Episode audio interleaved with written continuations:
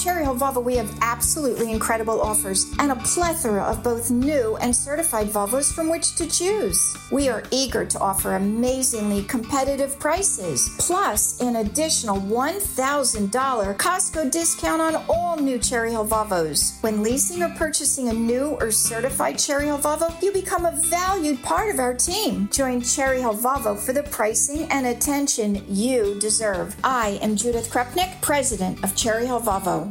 Worried about letting someone else pick out the perfect avocado for your perfect impress them on the third date guacamole? Well, good thing Instacart shoppers are as picky as you are. They find ripe avocados like it's their guac on the line. They are milk expiration date detectives. They bag eggs like the 12 precious pieces of cargo they are. So let Instacart shoppers overthink your groceries so that you can overthink what you'll wear on that third date.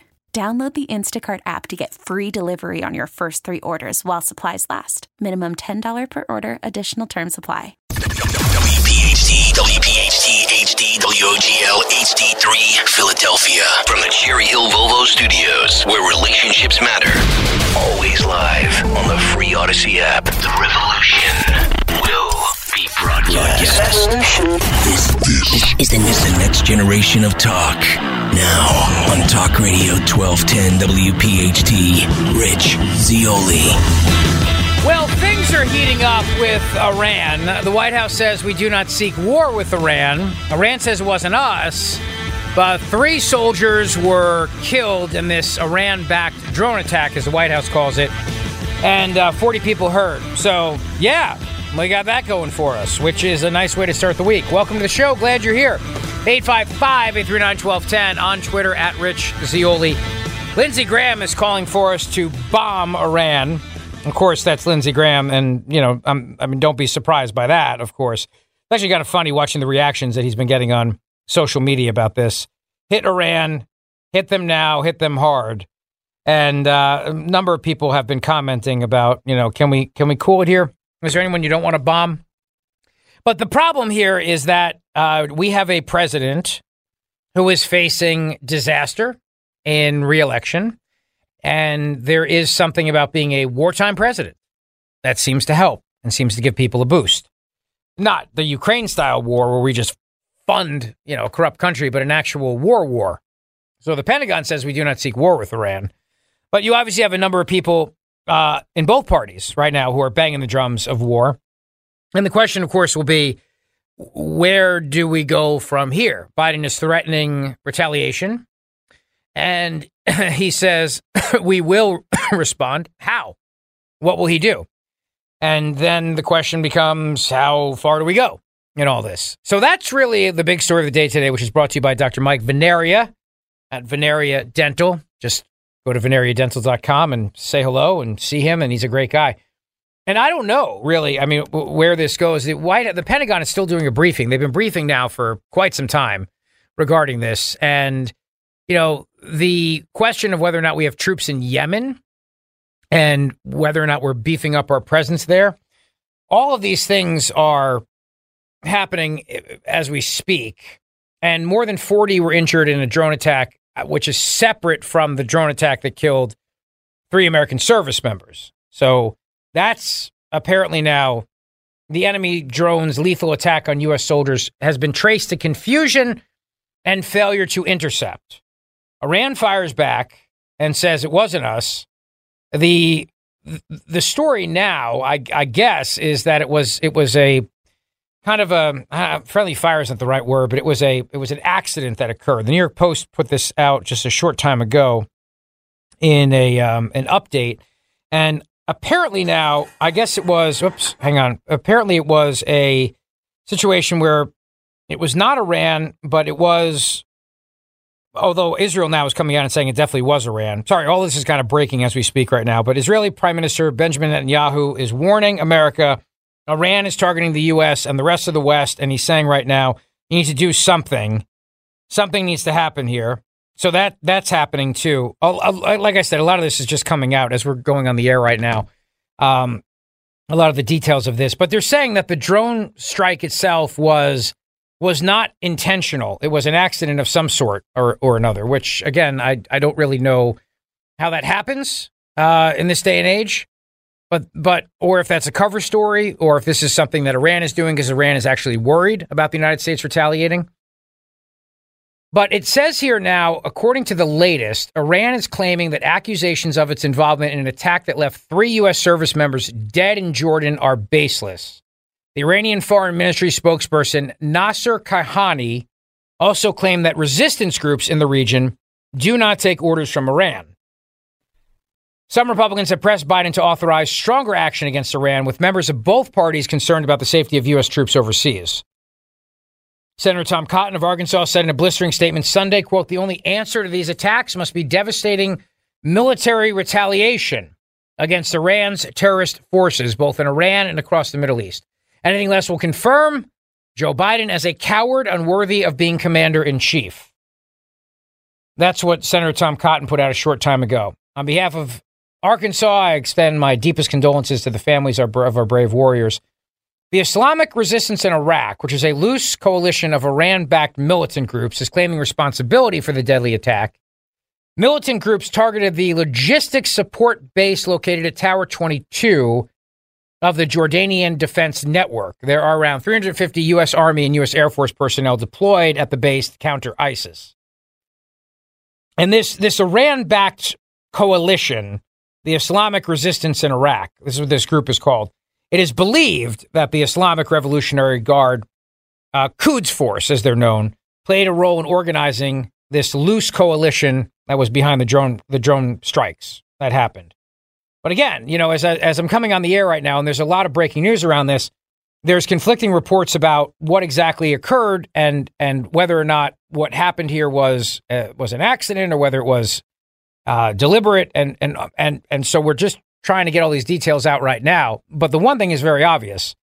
You are going to start hearing a lot of people calling for retaliation against Iran, especially now in the, in the wake of this latest drone strike where 40 people are injured, which, as, as far as I can tell, these are separate incidents. But um, it's a scary time. It is. It's a scary time because number one, Biden's incompetent. Number two, Biden's losing. And whenever you have an incompetent loser as commander in chief and a party that certainly has always been a party of war, there's no doubt in my mind that we could see this escalate. There's no doubt in my mind about that. And you know, this is coming as as that UN aid agency, which we talked about on Friday with Dr. Victoria Coates. Their members supplied Hamas with RPGs and took Israeli women hostage during the October 7th attacks, according to new intelligence. And that and and, and this UN aid agency apparently now is is seeking more money. This is the United Nations Relief and Works Agency and they were involved in actual murder, wielding guns and killing people, according to this report that came out. So we are looking at some very, very tense moments in the Middle East. I got to say, you know, if Donald Trump was president, I think people would feel a lot calmer about the situation. And I certainly don't think we'd be here right now. I really don't. I don't think we'd be here in this moment. At least one of the U.S. soldiers killed in the Jordan drone strike was identified as a Georgia woman. Munchkin was her nickname and she'll be missed. The three U.S. service members killed in the weekend drone attack in Jordan were identified on Monday and all came from the same military unit in Georgia. The dead were identified as Sergeant William Joan Rivers, 46 of Carrollton, Georgia, Specialist Kennedy Ladon Sanders, 24 of Waycross, Georgia, and Specialist Brianna Alexandria Moffett, 23 of Savannah, Georgia. And Sanders was the one who was known as Munchkin. Now, here's what Biden said in, in, in, response to this, saying that the United States of America will respond. He was down campaigning in South Carolina over the weekend. He said a lot of gibberish, obviously, but um, this is the main part. Cut number one. And one last thing, I, I want to point out that uh, we had a tough day last night in the Middle East. We lost three brave souls in an attack on one of our bases. Yeah. And, uh, I've asked you to come with silence with all three of those falls. So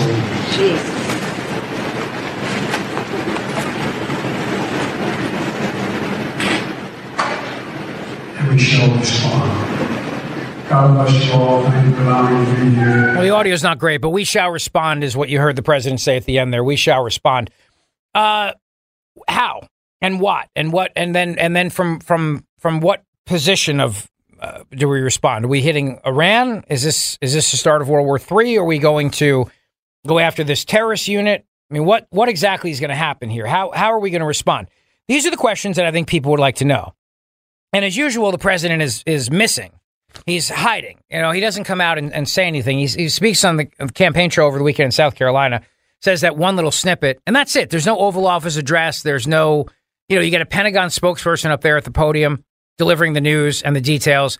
You don't actually have a sense that anyone's really in charge here, which is, again, part of the problem. I mean, part of the problem is everybody gets very, very nervous about all this because we don't have a commander in chief that seems to know what the hell he's doing. And, and he's and he's losing too. Enemy drones lethal attack on U.S. soldiers was traced to, and this is the headline now that just came out here. I'm trying to try to read this headline to you. Traced to confusion and failure to intercept. All right, so that's the headline. Enemy drones lethal attack on U.S. soldiers traced to confusion and failure to intercept.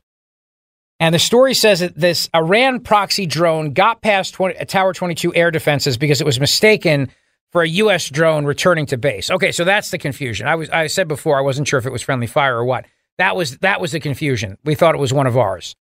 A U.S. official confirmed that the drone from an Iranian proxy that killed three American service members in Jordan and injured others got past the air defenses for Tower 22 because it was mistaken for a U.S. drone expected to return to the base at the same time. Now, this development was reported today. It's been confirmed by the United States. Uh, a U.S. official said that the American drone and the attacking one were in the vicinity of one another. President Biden has vowed to take action against the Iranian backed militants in the Middle East after the drone attack at Tower 22. At the top of the White House daily press briefing on Monday, National Security spokesman John Kirby said Biden met twice with the national security team yesterday, and today he's weighing the options before him. And as he said yesterday, we will respond. We'll do that on our schedule. We'll do that in our time, he said.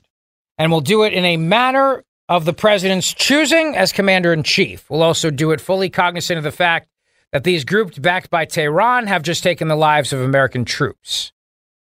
The troops struck were conducting a vital mission in the region aimed at helping us work with partners to counter ISIS. Kirby said the mission has been long standing and unrelated to our efforts to support Israel and to prevent a wider conflict in the region. We do not seek another war. We do not seek to escalate, but we will absolutely do what is required to protect ourselves to continue that mission and to respond appropriately to these attacks. It's interesting though that it's again it's Kirby saying this, not the president. It's it's John Kirby. I mean, Kirby is the he's the only one that talks in this administration. Well, him and Karine Jean Pierre, obviously. A U.S. military official told Fox News that the eight service, eight U.S. service members that were medically evacuated from Tower 22 in Jordan on Sunday were sent to the Baghdad Diplomatic Support Center for further medical support. Five of them were assessed for mild TBIs and have since returned to duty. Three of them will be sent to a medical facility in Germany. Kirby reiterated again we are not looking for a war with Iran. We are not seeking a conflict with the regime in any military way. We're not, we're not looking to escalate here. The attack over the weekend was escalatory. Make no mistake about it. And requires a response. Make no mistake about that. I will not get ahead of the president's decision making. That's what he said. Now, then, Defense Secretary Lloyd, Lloyd Austin, who again was the guy that disappeared, remember, went to the hospital and didn't tell anybody. We didn't know that he was in the hospital. We didn't know that he was having emergency surgery. He addressed the attack when he returned to work at the Pentagon earlier on Monday. He said, quote, let me start with my outrage and sorrow for the deaths of three brave U.S. troops in Jordan and for the other troops who were wounded.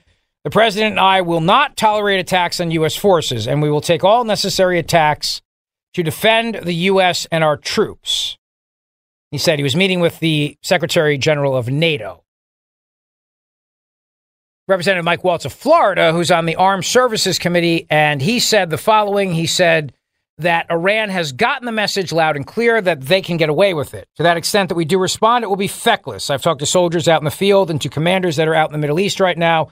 We're bombing empty warehouses in the middle of the night so that the administration can check the box to look like they're doing something in response, but they're still beholden to this appeasement strategy when it comes to Iran. That's what uh, the congressman said just a few moments ago on Fox News. So all this is taking place in the backdrop of the presidential election with a president who is completely, completely um, underwater right now.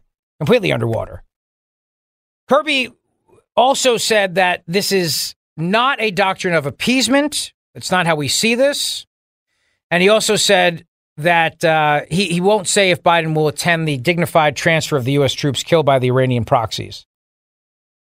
Nikki Haley came out and said a short time ago that we have to figure out which Iranian leaders are making the decisions and you take them out. So she's calling for the Iranian leaders to be taken out. I don't know if Donald Trump has said anything yet. But basically, this is what is happening right now as we speak. And we'll, we'll grab some of the latest audio map. There's a bunch of stuff on Grabien that just came out a few moments ago. If you want to grab that for us, that would be great. 855 839 1210 is a number on Twitter at Rich Zeoli if you want to weigh in today what you think is going to happen.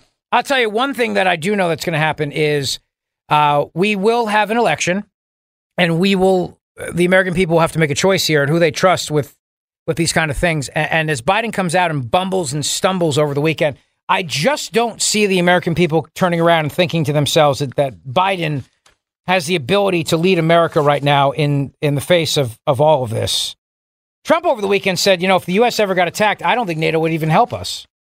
He was in Las Vegas and he was talking about, you know, putting aid. We'll play that in a short time for you as well. But I, I, I do, I do have to wonder how many people in the Republican Party are going to be calling for increased strikes now to retaliate against Iran. And obviously for Nikki Haley, I mean, we we know Nikki Haley is of that wing of the party, and we we know that. That's where that's where her her her bones come from. You know that part of the Republican Party that is really the part that would. I remember John McCain, you know, singing "Bomb, Bomb, Bomb, Bomb, Bomb Iran." I remember I remember that, and we are at 160 attacks and counting right now.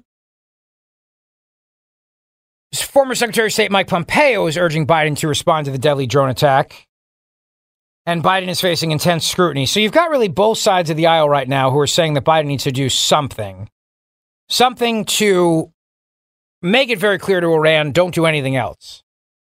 And then you have other people right now who are wondering, well, then what, what exactly, how exactly do we do that? I mean, when Trump took out Soleimani, there was a real question there of whether or not Iran would do anything, and they didn't. They did not respond. But now Iran is rushing to come out and say that th- this was not them. They were not behind this because I think that they're the the concern here is clearly escalation of this in the highest degree. By the way, n- not related to this, but just in looking at the situation of our own national security and our own southern border, Biden says he would he would sign an emergency bill to close the border. An emergency bill to close the border if he had to, if he if give and he would sign it on day one, he would close the border on day one. But he's holding Republicans' feet to the fire on this and saying, "I won't sign this unless you give me the money for Ukraine." So that's basically where things are on Capitol Hill right now. The president is now saying he would close the border, but he won't do it. He won't do it in, unless he comes out and says, "You give me this authority, and and that authority that I need, I'm not going to do anything until you give it to me because it has to be tied to money to Ukraine."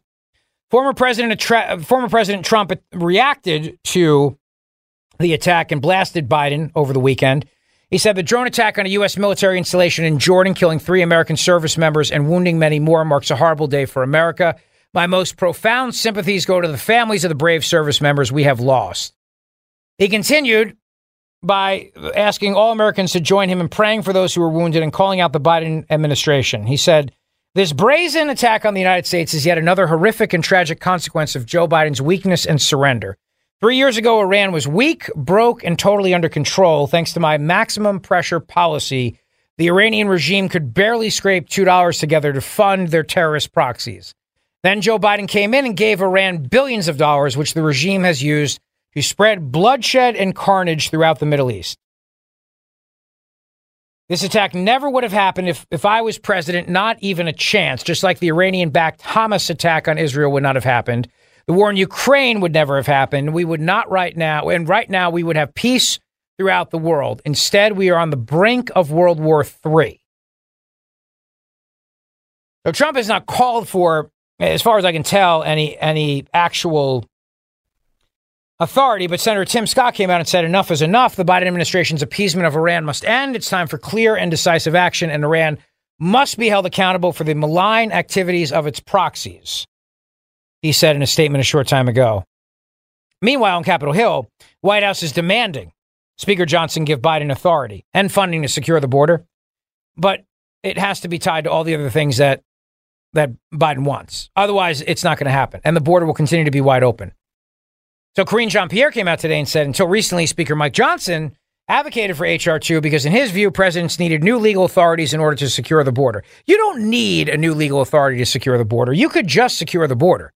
You could secure the border tomorrow. You're the president. You have the military. You could use it. Not a posse comitatus argument. Just send the military down there to secure the border. Do it. Declare a national emergency. There you go. It gives you all the authority you need. You don't need a new law. This is again, this is this is the administration playing games. Playing games. Like, oh, if you don't give me money and a new law, I'm not going to do anything. You don't need new powers. You have all the powers you need as president right now. Declare that there's a national emergency at the border and then go down there and fix it. Biden doesn't want to. He doesn't want to because he wants funding for Ukraine. He wants this all tied together, and that's it. And and he's and he's and he's not going to do a damn thing until he gets that money. Not a damn thing. But make no mistake, President Biden pledged on Friday to shut down the border. However, with the stroke of a pen, he could begin by restoring remain in Mexico. He could end catch and release. He could reform asylum and parole standards. His refusal places our national sovereignty at stake. And that was said over the weekend by uh, the speaker's spokesperson, Raj Shah. Yeah, you know, when Biden got in there, he undid all those things that Trump did. I mean, all those th- protections that Trump put in place, like return to Mexico, ending catch and release, all those things that Trump put in place, Biden got in there on day one and reversed all of them. All of them. So now we're talking about what's happening with the situation in Iran. The border is still wide open. You've got calls for escalation on both sides of the aisle right now. You have a political candidate, Nikki Haley, who's calling for decisive military action. You've got Democrats now who see this as maybe Joe Biden's way of appearing tough and appearing strong. And we don't know really if this administration will do a damn thing against Iran because at the end of the day, they're still controlled by the Obama administration. And don't forget, it was Obama who started all this by giving Iran billions of dollars years ago. And of course, pallets of cash that showed up in the middle of the night. And it was it was the Obama administration that also pushed for Biden to unfreeze six billion dollars in Iranian assets that we froze because Iran was was funding terrorists, and that money was going to be given back to Iran. And everything we're discussing right now about these Iranian-backed groups, these Iranian-backed terror groups, is all directly linked to money that the United States of America has given them. So you know, Biden, I mean, the Obama administration also tried to give Iran what it needed to create a nuclear reactor. So we'll have a lot to talk about th- throughout the afternoon. There's breaking news all over the place and lots of reports coming out about, you know, more attacks that are happening in the Middle East, more drone strikes. So we're all over it for you and we shall see. But yeah, Johnny Cook already saying if your talk radio, if, if the drinking game today includes the words appeasement and feckless, tomorrow morning is going to be rough. Uh, we'll see what the retaliation will be, and um, we'll see where this goes. We'll see what happens now. Fly Eagles Fly Bill says if the Warhawks are going to get us involved in a war with Iran, let's be serious about it and level Tehran. Make it the largest parking lot in the Middle East. Let's see if the Haley faction of the Rhino Party has the cojones for that. Uh, we will see where this goes. 855 839 1210. Coming up, I'll tell you what the Pentagon says, what John Kirby says and the latest on these drone strike dr- drone strikes. Excuse me, 855-839-1210 on Twitter at Rich Zeoli. We're coming right back. Call from mom. Answer it. Call silenced. Instacart knows nothing gets between you and the game. That's why they make ordering from your couch easy. Stock up today and get all your groceries for the week delivered in as fast as 30 minutes without missing a minute of the game. You have 47 new voicemails. Download the app to get free delivery on your first three orders while supplies last. Minimum $10 per order. Additional terms apply. All star closer, Kenley Jansen, we have a question. What's the best podcast of all time? Baseball isn't boring, baby. I'm Rob Bradford, and every single day I'm sitting down with the biggest names to show you this great game is the greatest game. It's my podcast, it's my passion. It's a cause I started more than two years ago, and is now the most prolific national daily baseball pod there is. Another fact, so jump aboard the BIB Express. Follow and listen to Baseball Isn't Boring, presented by Wasabi Hot Cloud Storage on the free Audacy app or wherever you get your podcasts. The Zeoli Show on your schedule from Talk Radio 1210 WPHT in the free Audacy app. By the way, in the middle of all of this, in the midst of all of these drone strikes, Iran, the border being open, climate change is also uh, affecting the health of unborn babies. There's a story that came out today, particularly in Australia, experts say heat waves and cyclones are affecting the health of unborn babies in Australia. Our changing climate may compromise the health of our babies before they've even exited the womb. So I guess on the one hand, they're acknowledging that they're babies, not just clumps of cells. There's that. But then on the other hand, they say there's growing evidence extreme temperatures and natural disasters are linked to premature births, stillbirths, and even abnormal gestational weight and size in many parts of the world. And with global temperatures on the up and natural disasters becoming more frequent, the World Health Organization says mothers and their babies are in danger. You know, at some point they would tie this to the children, right? Obviously, now it's the unborn children. Climate change is a growing threat to maternal, newborn, and child health that can no longer be ignored, says the WHO. WHO? The World Health Organization. That's who. Inaction could mean we lose some of the hard won advances for maternal and newborn survival we've made in recent decades. But the capacity for expectant mothers, particularly the most marginalized, to shield themselves from environmental stressors is pretty limited. And considering Australia is one of the developed countries most vulnerable to the effects of climate change, experts say we need large scale interventions now. There are around 15 million preterm births around the world each year, but a hotter Earth could, could mean even more. How? Why? Explain that to me. Researchers who studied almost a million mothers in New South Wales found a 16% higher risk of having a preterm birth for those living in the in the top 5% hottest parts of the state. So then how how is it that anybody's ever reproduced in a hot country? Ever. How is it how has reproduction ever happened in in hot places is what I want to know. I mean some I mean there are babies born during heat waves. There are people that get pregnant during heat waves. There are people that are born in places like believe it or not Florida and South America and Cuba and then they become prime minister of Canada. So I'm just saying I don't understand how somebody can tie necessarily heat to to this, but they'll always find a way, of course. So in the middle of Iran drone strikes and the open border, we have that. Oh, and also on Law and Order, a white victim on Law and Order doesn't want to prosecute a black rapist, and of course the reason why is systemic racism.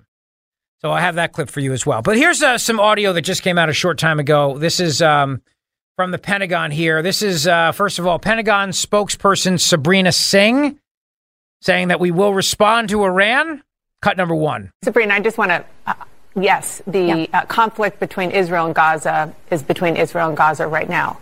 But that's not including what we're seeing happening across the border in the north with Hezbollah. We're, that's not including what we've seen with the Houthis and, of course, what we're talking about now. So there is very much uh, concern or we have seen evidence of broader um, escalation well beyond Israel and Gaza. What do you say to Americans who see that and are just downright scared?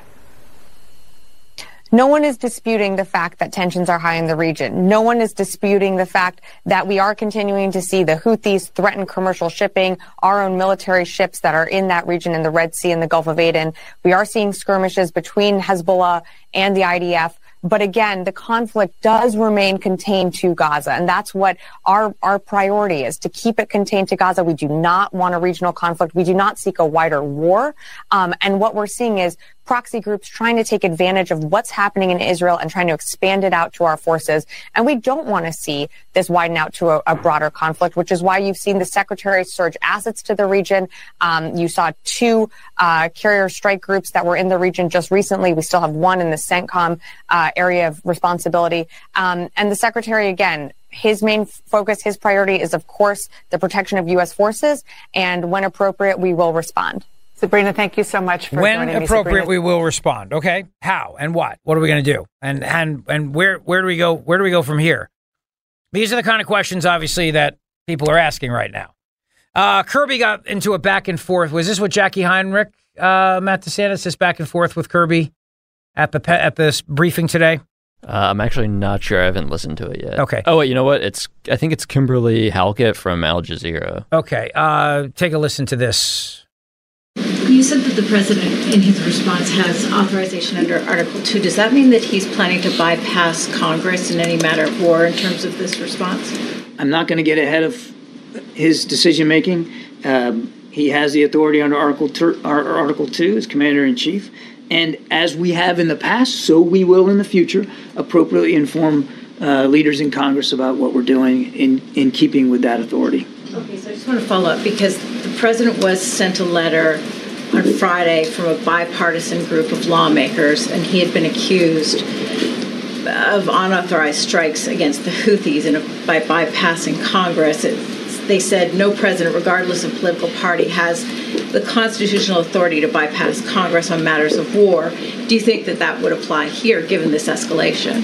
We're not at war with the Houthis. We're not going to be. A, we're not looking for a war with Iran. The president is comfortable that he has the appropriate legal authorities to act in self-defense of our ships, our sailors, and our troops and our facilities at sea or ashore. Right isn't it time to involve the American people? I mean, given the fact that the American people were not happy about, I mean, I suspect the American people are not happy about attacks on commercial shipping in the Red Sea. I also suspect they're not happy about seeing American troops killed uh, at a base in Jordan. The president has the authority to defend those troops and those facilities, and he'll do that. He's weighing all of his options. This is an election year. Is the president looking at his polling? when he's weighing all of these options? Is the president looking at Man, what? My goodness, that's a heck of a question. He's not looking, ma'am, ma'am, ma'am. Let me just stop you right there. Let me finish my question. Commander in chief is not looking at polling or considering the electoral calendar when he's defending. how they feel about the war on Gaza. Now can I answer the question? He's not looking at political calculations or the polling or the electoral calendar as he works to protect our troops uh, ashore and our ships at sea. And any suggestion to the contrary is offensive. Is he looking at the polling with respect to does the American public want a broader Middle East conflict when he weighs his political decision making? Ma'am, I've answered that question. Okay, let's go. You didn't answer that question. Is he weighing that? He is not concerning himself uh, with the political calendar. The American public have the opportunity to weigh in on whether they want Ma'am, I- made in America I have stamped your- on the bombs that are going to be question. dropped. We're gonna move on. Go ahead, Phil. Now, the, it, it's a good question because obviously, it, don't we get a say as American, as the American people? I mean, this is why the Constitution gives Congress the ability to declare war, not the president. President's commander in chief. There's a War Powers Act, but in something like this, if it's not an immediate response required, then don't. I mean, don't you ask Congress for some sort of authority? Don't you go to if, if we're saying that we'll respond at a time and place of our choosing? This is not an immediate situation. We're not talking about an attack on the homeland or something that is in in the immediate. I mean, obviously, we know that if there's an ongoing attack, there's already going to be retaliation in in the middle of that. So I'm not talking about that. But if this is like if we're going to do a revenge act, I think this is the point of the question. Don't, don't the American people get a say here? And you would get a say through your elected representatives in Congress, which is why Congress declares war. Is are, is there going to be a debate? Will there be any conversations about this? Where the hell is the commander in chief? Where's he hiding? Will he come out and say anything? And is he looking at his polling? You bet. Yeah, he absolutely is. And I think his polling numbers are disastrous. And this is why I'm a little nervous right now because I think I think that there is something about being a wartime president that appeals to the Democrat Party, and they think to themselves, "This may be our answer. This may be the magic bullet that we need." So yeah, I'm a little bit nervous about it. I'm Not going to lie. Will Congress have a debate on this? Will there be any input from congressional leaders? Or is Biden just going to go it alone and just make up whatever decisions he, he makes? Uh, Jacqui Heinrich of Fox News pressed John Kirby. Again, it's like he's the president. I mean, we, we don't, the president doesn't do press conferences. The president doesn't say anything. So we got to go through Kirby on everything. So we have to go through the Pentagon or the national security spokesperson, John Kirby. Uh, and so when the American press corps has questions, they got to go through him. So Jacqui Heinrich asked the, the, the point about the failed Iran strategy. Obviously, what does Kirby say back? Take a listen. That don't didn't work. Does the president have any regret over not pushing punching back harder in any of the prior responses that he's taken to these proxy attacks on U.S. forces? I would uh, uh, I think I would push back on the idea that we didn't push back harder. Uh, that we have taken significant action against uh, Iran economically. We have certainly taken some ad- additional and uh, more aggressive steps to go after these groups. Um, we're certainly taking aggressive action uh, against the Houthis to try to d- defend shipping in, in, the Red Sea. I mean, this idea that somehow we've just, you know, whistled past the graveyard here and, and, and walked away from the challenge that Iran poses just isn't borne out by the facts. It's clear, obviously, that don't. um, the other point too in this in this whole thing, as we are discussing now, what what and how the United States will retaliate, since we are in a presidential election year, you know that there's going to be people that are jumping all over this to say we have to take some serious military action. Nikki Haley's going to be one of those people. And this is what Nikki Haley said a short time ago in regards to the Iranian drone strikes Take a listen. Scared of his own shadow. That's a truth. But what would that What would that mean in, in, practice? When you say Biden, you say Biden didn't do something. What was that something that he should have the been doing? The very first strike that hit, you punch and you punch back hard. What they should be doing is going after every ounce of production of those missiles, wherever those missiles are, you take that out. You keep doing. You take out the training sites. You go and you. But does that risk escalating a war? Does, does that mean striking Iran directly? It means striking the resources that are allowing them to hurt our troops. That's what you're doing. It's not they're going after the, the. They're backed by Iran. Iran Absolutely. says that they're not declaring the shots, but Iran's training them. They're providing intelligence. They're providing weapons. And this goes there back- would be no Hamas without Iran, Hezbollah without Iran, or Houthis without Iran. But yes, you're going. Iran is a really big escalation. And you go after wherever those missiles are, the production, wherever it is in Iraq and Syria, you take that out. Wherever it is in Lebanon that they're doing that, you take that out. You go after the leaders making the decisions. It's not after Iran, the country. It's after the people who are making these decisions. When Soleimani was was assassinated, it sent a chill up their spine. They literally, it took their breath out. You have to be strategic. It's not But- starting war, it's actually preventing war. But do you think When- you can accomplish that without escalating to the point of war? I mean, there are some people who, who look at your um, candidacy and say, she's very hawkish. She, she's very hawkish, and she could bring us to a war. And why would I do that when my husband would be fighting in one? That's what you don't want. You actually prevent war. It's not being hawkish. What it is, is it's being smart. The problem that we've had is that everybody waits for it to get bad before they do something about it. Where did this all start? None of this would have started had Biden not lifted the sanctions on Iran. You allowed million, billions of dollars to go in from China importing their oil. And what did that do? That gave money to the proxies to get these missiles, to do these things, to do the training, to invade Israel. All of that happened because they got money. And Biden still to this second hasn't increased sanctions on Iran. That's lunacy because you're just continuing to pay them for trying to now kill our soldiers. You, there are things we can do that are not war. But not having common sense, there's no excuse for that. And this is something where we've seen him do it with Iran. We saw him do it with Afghanistan. We're seeing him do it with Russia and Ukraine. You have to be tough. Now, how tough though is my question. I mean, eh, you know, because Lindsey Graham is saying we have to, we have to, we have to bomb. I mean, essentially a bomb Iran. So how tough do we get? This is why I think in the presidential election, it's going to be interesting to watch how hawkish Nikki Haley gets. I, I mean, I mean this because she, she, I think, will pick a lane that would be the more of the George Bush lane of the party, which I don't think most people want. I, I really don't. And she brings up Soleimani, which is a good point, except it was Trump who ordered Soleimani to be killed. And Iran backed down after that. You know, Iran changed the, the, the course of the conversation.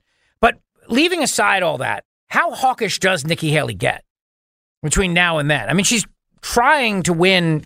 Well, she's already said she's not going to win South Carolina. She's already telling everybody she's not going to win. She's lowering the expectations in a big, big way. Lowering the expectations in a big. She knows she's not going to come close in South Carolina. She's going to get crushed in her home state. She's going to get crushed in her home state, and she's she's trying to now spin it backwards to say we don't have to win. Just got to do a little bit better than New Hampshire. That's the, the, the extent of what she said. I'll get into that in a little bit detail, but I I do wonder from a political perspective just how hawkish Nikki Haley gets between now and then. Kirby was asked about the uh, the policy of appeasement on Iran. Again, you don't get the president answering these questions. You have John Kirby answering these questions. And this is what he said, cut number three. is the president's response to Republican critics who are of the mind that this attack was the result of perceived weakness? For instance, the chairman of the House uh, Armed Services Committee said that President Biden's fear of escalation has morphed into a doctrine of appeasement.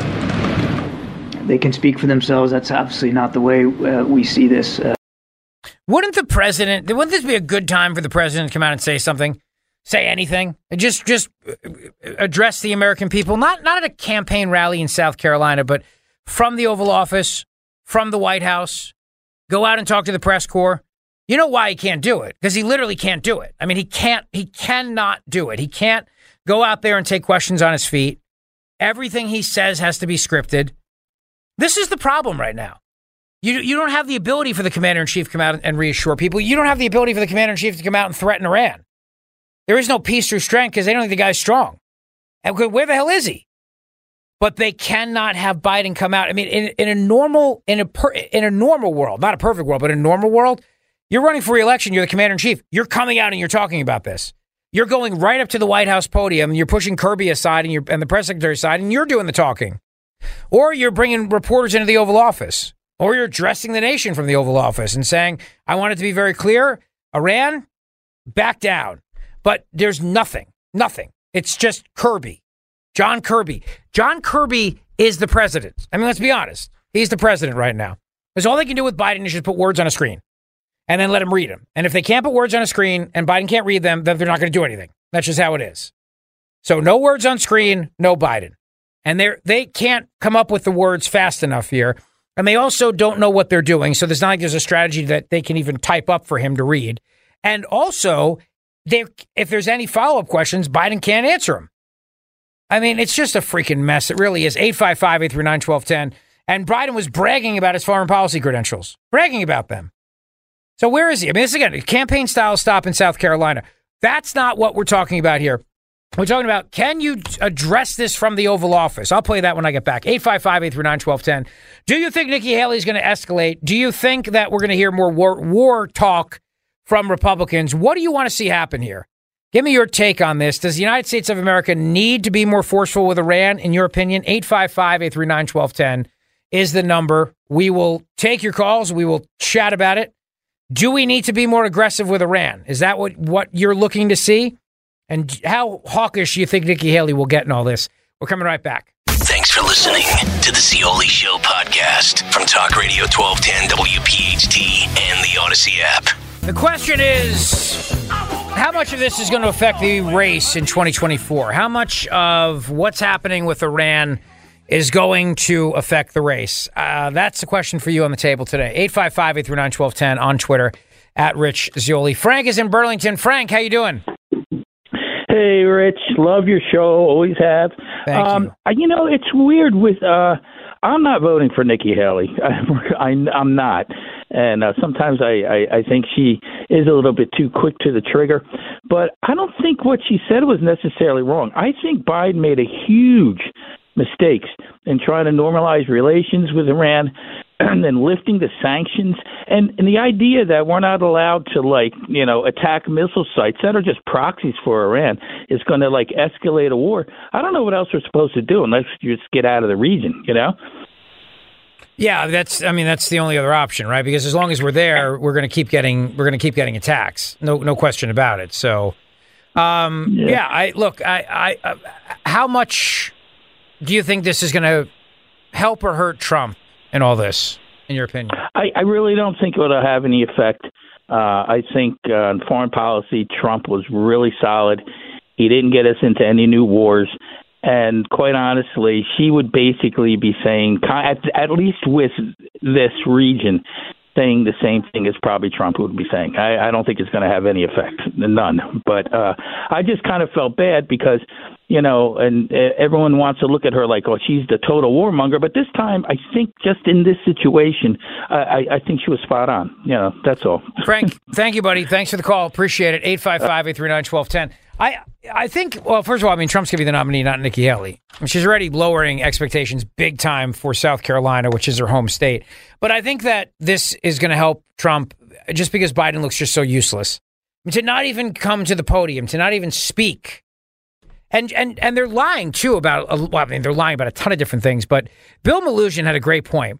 He said, you know, Kirby was asked a short time ago, why does Biden need this executive authority on the border? Why do we need to pass a new border law? Why? Why? And Kirby wouldn't answer that. He just kind of hemmed and hawed and said he needs the authority. He doesn't need the authority. Actually, he already has the authority because the authority that he has was what Trump initiated that Biden took away.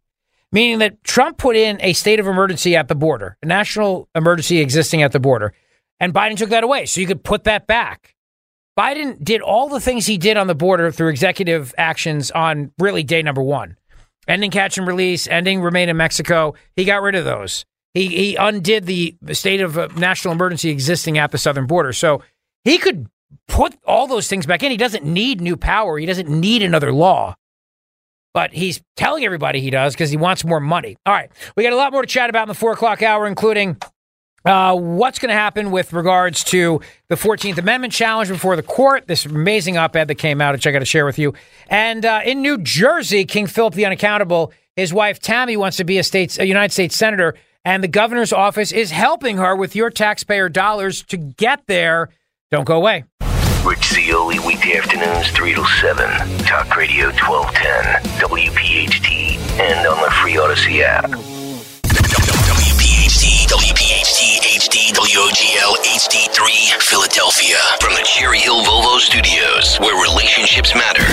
Always live on the free Audacy app. The revolution be broadcast. This, this is the next generation of talk. Now on Talk Radio 1210 WPHT, Rich Zeoli. Is social media an environmental toxin? Should it be banned for children? New York and Florida saying pretty much the same things. Really remarkable. Uh, the United States blaming Iranian proxies for deadly drone strikes, and Taylor Swift playing a role in the 2024 presidential election. What's going on? Welcome back to the show. Glad you're here. 855 839 1210 on Twitter at Rich Zeoli. There's a conspiracy theory out there right now that um, r- r- MAGA, as it's known, you know, MAGA, the, the Trump people, MAGA, that MAGA is out there suggesting that Biden's going to use Taylor Swift in the upcoming election. And that Biden's going to hang out with her and Biden's going to use Taylor Swift's popularity to help him get reelected. And uh, he's going to hang out with Taylor Swift at her big tour coming up and all these things. And the New York Times had a piece today, as a matter of fact, and it's so funny. My friend just sent this to me. Inside Biden's anti Trump battle plan and where Taylor Swift fits in. Watching Donald Trump ascend, the newly energized Biden campaign is aiming to make the general election all about him. It's also hoping for some big endorsements. As former President Trump speeds toward the Republican nomination, President Biden is moving quickly to pump energy into his own reelection bid. And the question then, of course, is well, what, what role does Taylor Swift play? Biden aides are drafting a wish list of potential surrogates, including elected officials, social media influencers, and the endorsement of their wildest dreams, Taylor Swift. Quote, it's game on, the beginning of the general election, said Representative Ann McLane Kuster of New Hampshire. She's the chair of the New Democrat Coalition, a group of 97 centrist House Democrats. I don't believe there is such a thing as a centrist House Democrat, but I guess compared to the lunatics in the squad, maybe they're they they, they can appear centrist. I guess in a race without historical parallel, a contest between two presidents, one of them facing 91 criminal charges. Mr. Biden is making an extraordinary gamble, betting that Mr. Trump remains such an animating force in American life that the nation's current leader can turn the 2024 election into a referendum not on himself, but on his predecessor. So Biden and his team, what they what they obviously they're you know Trump's a threat, Trump's Hitler, Trump's Mussolini, all those things. That's all they're going to say over and over again. Nothing about their own record. They'll scare everybody about abortion. That'll be the other big thing that they do. They they won't talk about Biden's record at all. I mean, even over the weekend in South Carolina, Biden just attacked Trump. I mean, that's his Trump's his, his some speech now. Just attack Trump. And a buddy of mine the other night had a great question to ask, and the question is this: Tell me what you like about Joe Biden without bringing up Trump's name. But tell me what you like about Biden and his policies without saying Donald Trump. Can you do that? Are you capable of doing that? Are you capable of, of doing that without saying Trump's name? Can you do it? And it's a great question. Most people cannot. Most people cannot do that. So now the other thing is that they're hoping that by having maybe the glow of Taylor Swift, it can help Joe Biden. So they're going to start using social media platform TikTok and other places. They've hired hundreds of influencers, hundreds of influencers. And the campaign has begun discussions with celebrities, social media stars, about promoting Mr. Biden on Instagram and TikTok. When Biden took a fundraising swing through Southern California in December, the campaign carved out time to meet with influencers to pitch them on posting pro Biden content. There are also plans, first reported Sunday by NBC News, to hold a fundraiser with two Democrat former presidents, Bill Clinton and Barack Obama. Well, obviously, Barack Obama wants to be there since his wife, Michelle, may be taking over for Joe Biden. I know, Susie, that'll never happen. The biggest and most influential endorsement target is Taylor Swift, the 34 year old pop sensation and NFL enthusiast who can move millions of supporters with an Instagram post or a mid concert aside. She endorsed Biden in 2020, and last year, a single Instagram post led to 35,000 new voter registrations. Fundraising appeals from Taylor Swift could be worth millions of dollars for Mr. Biden. Gavin Newsom is begging Taylor Swift to become more involved. This is why I'm really disappointed the Kansas City Chiefs won because we have to keep seeing her. But Newsom is begging Taylor Swift to become more involved in Biden's campaign. He said Taylor Swift t- stands tall and unique, Newsom said. What she was able to accomplish just in getting young people activated to consider that they have a voice and they should have a choice in the next election, I think is profoundly powerful, said the California governor. Whoops, what that is right there. Some sort of weird FaceTime thing that just came up on my computer. The chat around Miss Swift and the potential of reaching her 279 million Instagram followers reached such intensity that the Biden team urged applicants in a job posting for a social media position not to describe their Taylor Swift strategy. The campaign had enough suggestions already. One idea has been tossed around uh, sending the president to a stop on her big Eras tour that's coming up. Representative James Clyburn of South Carolina, a key Biden ally, said Democrats needed to press an affirmative case for the president, reminding voters that tangible changes to their lives are happening. But they're not doing any of those things because it's not true, actually. There are no tangible benefits to anything. So all they can do is just run against Trump and then hope they can get the magic of this. Now, the funny part about this is that already the media over the weekend was saying that there was a MAGA conspiracy theory that the Bidens were going to use Taylor Swift, and all over the all over the uh, the internet, you had stories like this from Rolling Stone. Never ever shy about writing things that are just completely fake. This was what Rolling Stone said over the weekend. Right wingers say the Super Bowl is rigged so Taylor Swift can endorse Biden. No, really, that was one of the articles that came out over the weekend in Rolling Stone. So that's the other theory is that that MAGA is out there now coming up with these crazy theories about Taylor Swift because they they they're just you know coming latest wackadoodle MAGA, MAGA conspiracy theory NFL rigged for Taylor Swift. You don't have to rig the NFL for Taylor Swift. The question is, what is Taylor Swift going to do when the Super Bowl's over? The Super Bowl's in February. It doesn't matter. If the NFL wants more ratings because of Taylor Swift, that's one thing. But it has nothing to do with Joe Biden. Joe Biden's going to have to use Taylor Swift. If he's going to use her, he's going to use Taylor Swift in the fall. He needs to. How Taylor Swift sent uh, the far right into a tailspin is one of the other stories. Taylor Swift versus MAGA? Trump toadies get mad and dumb.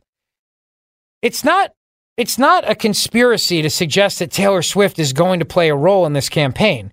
She she endorsed in the uh, Tennessee Senate race several years ago after saying for a long time she was never going to get involved in politics. And then she endorsed Biden in 2020. So, of course, she's going to get involved in politics. Of course, she is. This story was from Yahoo News. Don't blame me. Taylor Swift's influence attracts conspiracy theories. A Fox News host suggested this week that Taylor Swift is a front for a covert political agenda, echoing disinformation that has percolated in right wing circles for months, and in which experts say will likely get worse before the election. The Jesse Watters segment warning Swift could be a Pentagon asset offered the latest conspiracy theory exploiting the singer songwriter's fame and her past support for Democrats such as Joe Biden.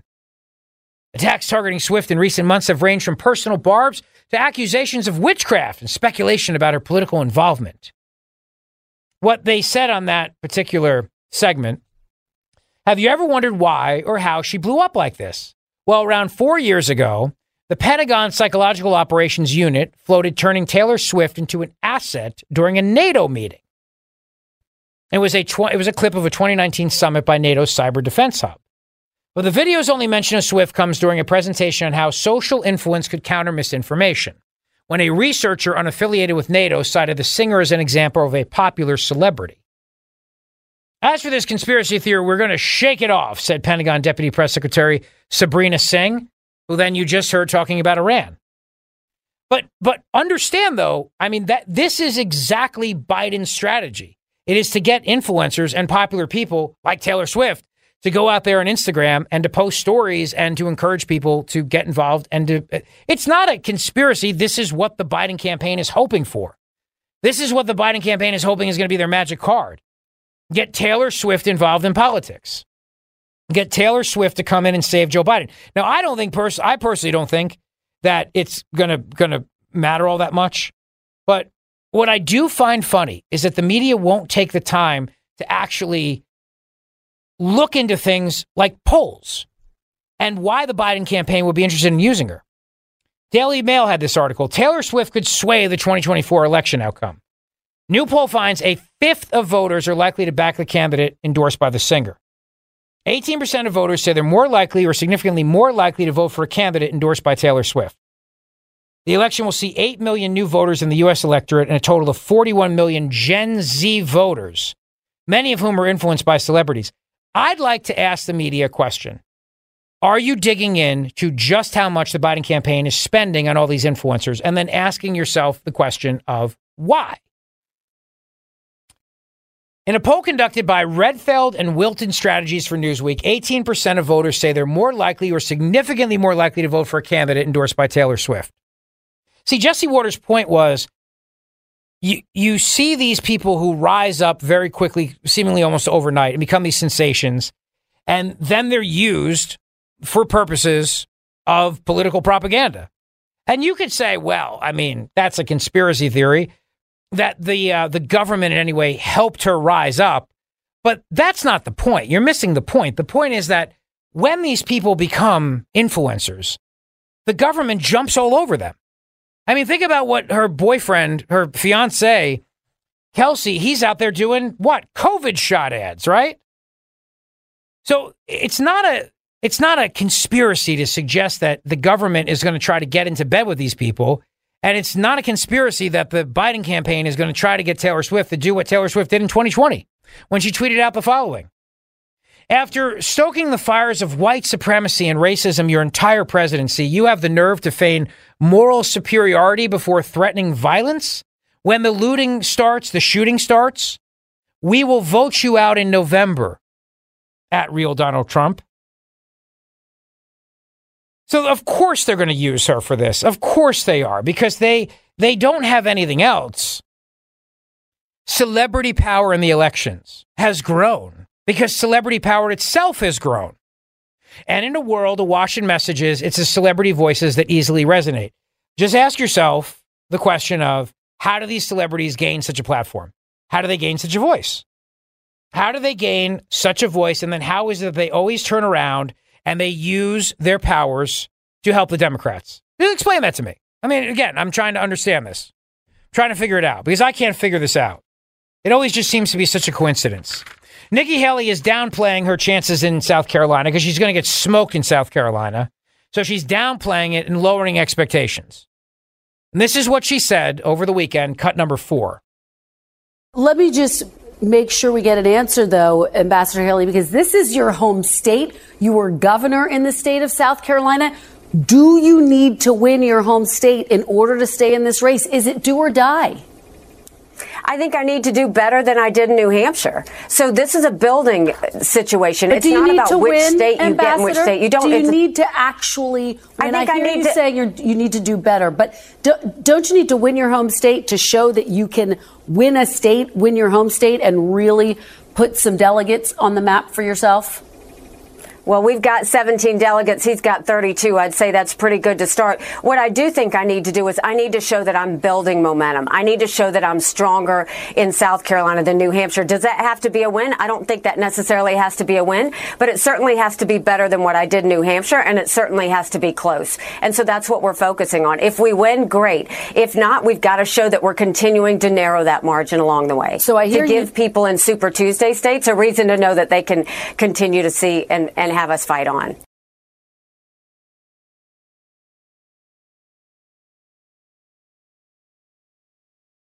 My mic was off. Thank you. Let's look at the latest polls coming out of South Carolina, shall we? And then try to figure out whether or not Nikki Haley has even a chance in, in, in, in any way of having a strong showing in her home state. See, I actually think that she gets destroyed in South Carolina, and it's going to be very embarrassing for her. But she'll still limp on. She's still going to limp on in the general election because she's hoping that something will happen at the convention.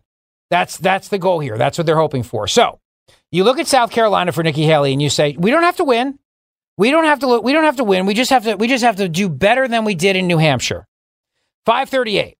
Looking at the South Carolina polls right now, gives a sixty-two point five percent edge to Donald Trump over Nikki Haley. He's at sixty-two point five percent. Nikki Haley right now is at oh basically twenty-eight percent. So he's got a double lead in her home state of South Carolina. He's at 62.5%. Haley's at 29.2. And then she's going she's going to use that as her argument to then limp on to Super Tuesday? Are you kidding me? That's going to be that's going to be the argument here? okay. Right. Right. Yeah. But you see the Republican establishment's backing her. Not the Republican spokesperson Ronna McDaniel, but the establishment is still behind her. They're still funding all this. The money's still coming in for now. It may not, it may dry up. But at least as long as the money's coming in, she's going to stay in the race. But look at the look at that that disparity in this. And again, Republican primary voters don't lie. You know, they'll lie. The voters will lie in the general election polls because they'll be embarrassed to say they're voting for Trump.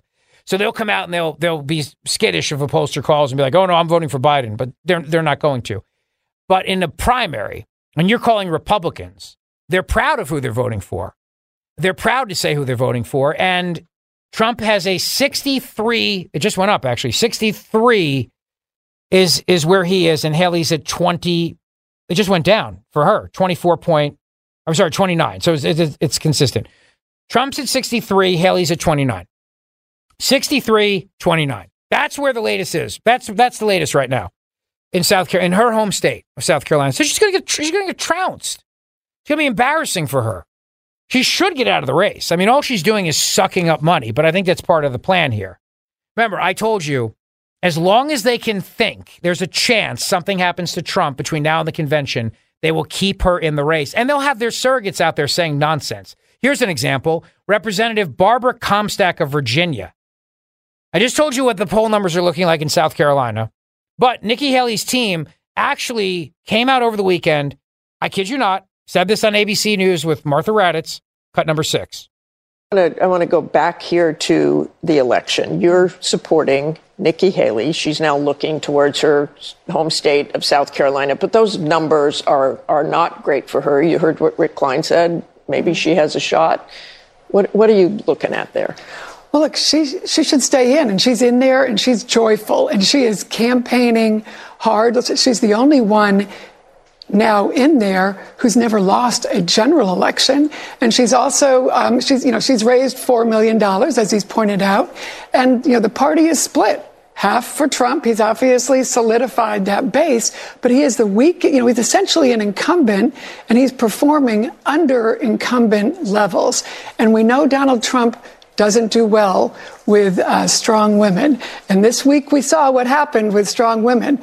Nikki's looking like a winner, and that frustrates him. and he was not doing well. You know, he was petty, he was small, and then he ended the week losing, you know, $83 million in his lawsuit. And now you go forward over the next month with Judge Chutkan and with Letitia James. He's got a lot of women coming forward in the next month. Uh, she also has real problems on Super Tuesday.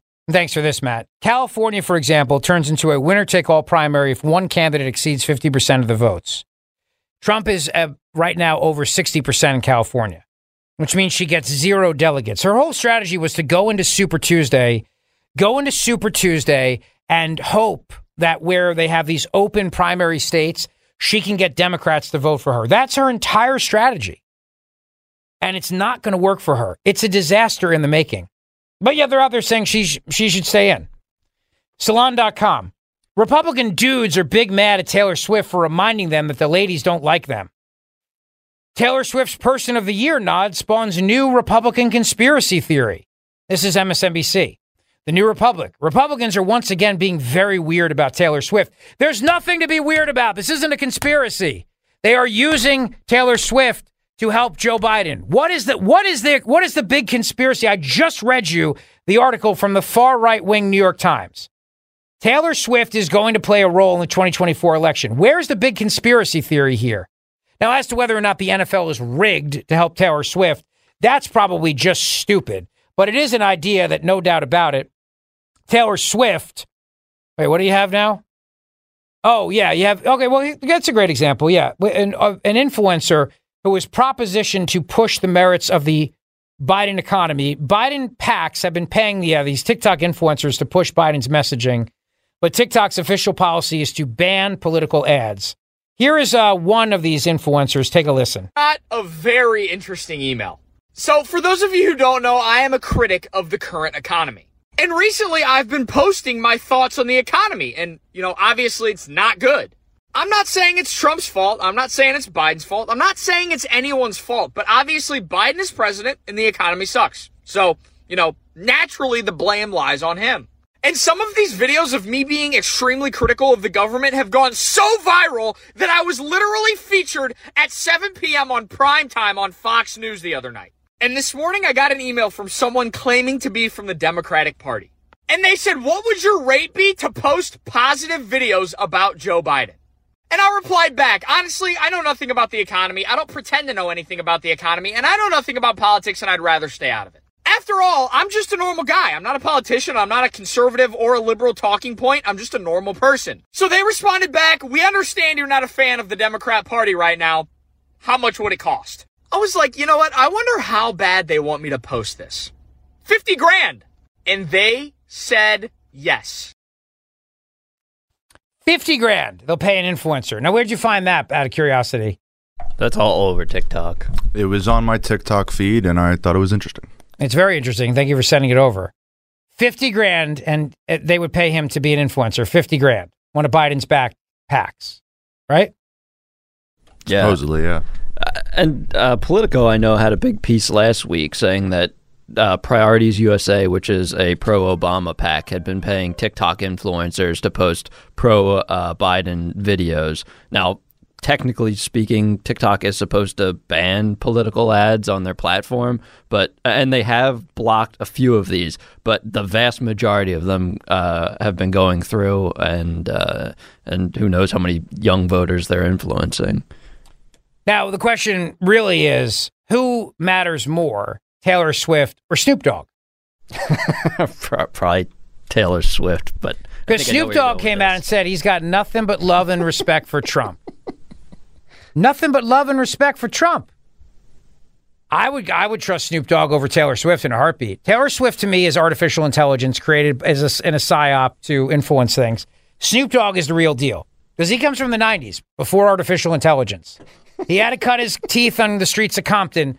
He was not created in a lab. Like Taylor Swift is a lab creation. You know what I mean? What about the small town girl from Wyomissing, Pennsylvania? That's exactly it. You take her and you you you. It's a psyop to make her as powerful and influential as she is, and then you turn her around and you use her for all your bidding.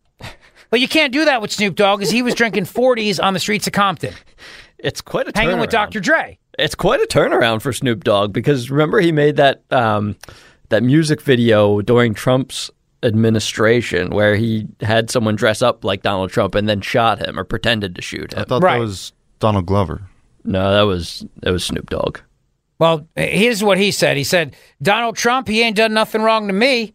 He has done only great things for me. He pardoned Michael Harris, so I have nothing but love and respect for Donald Trump.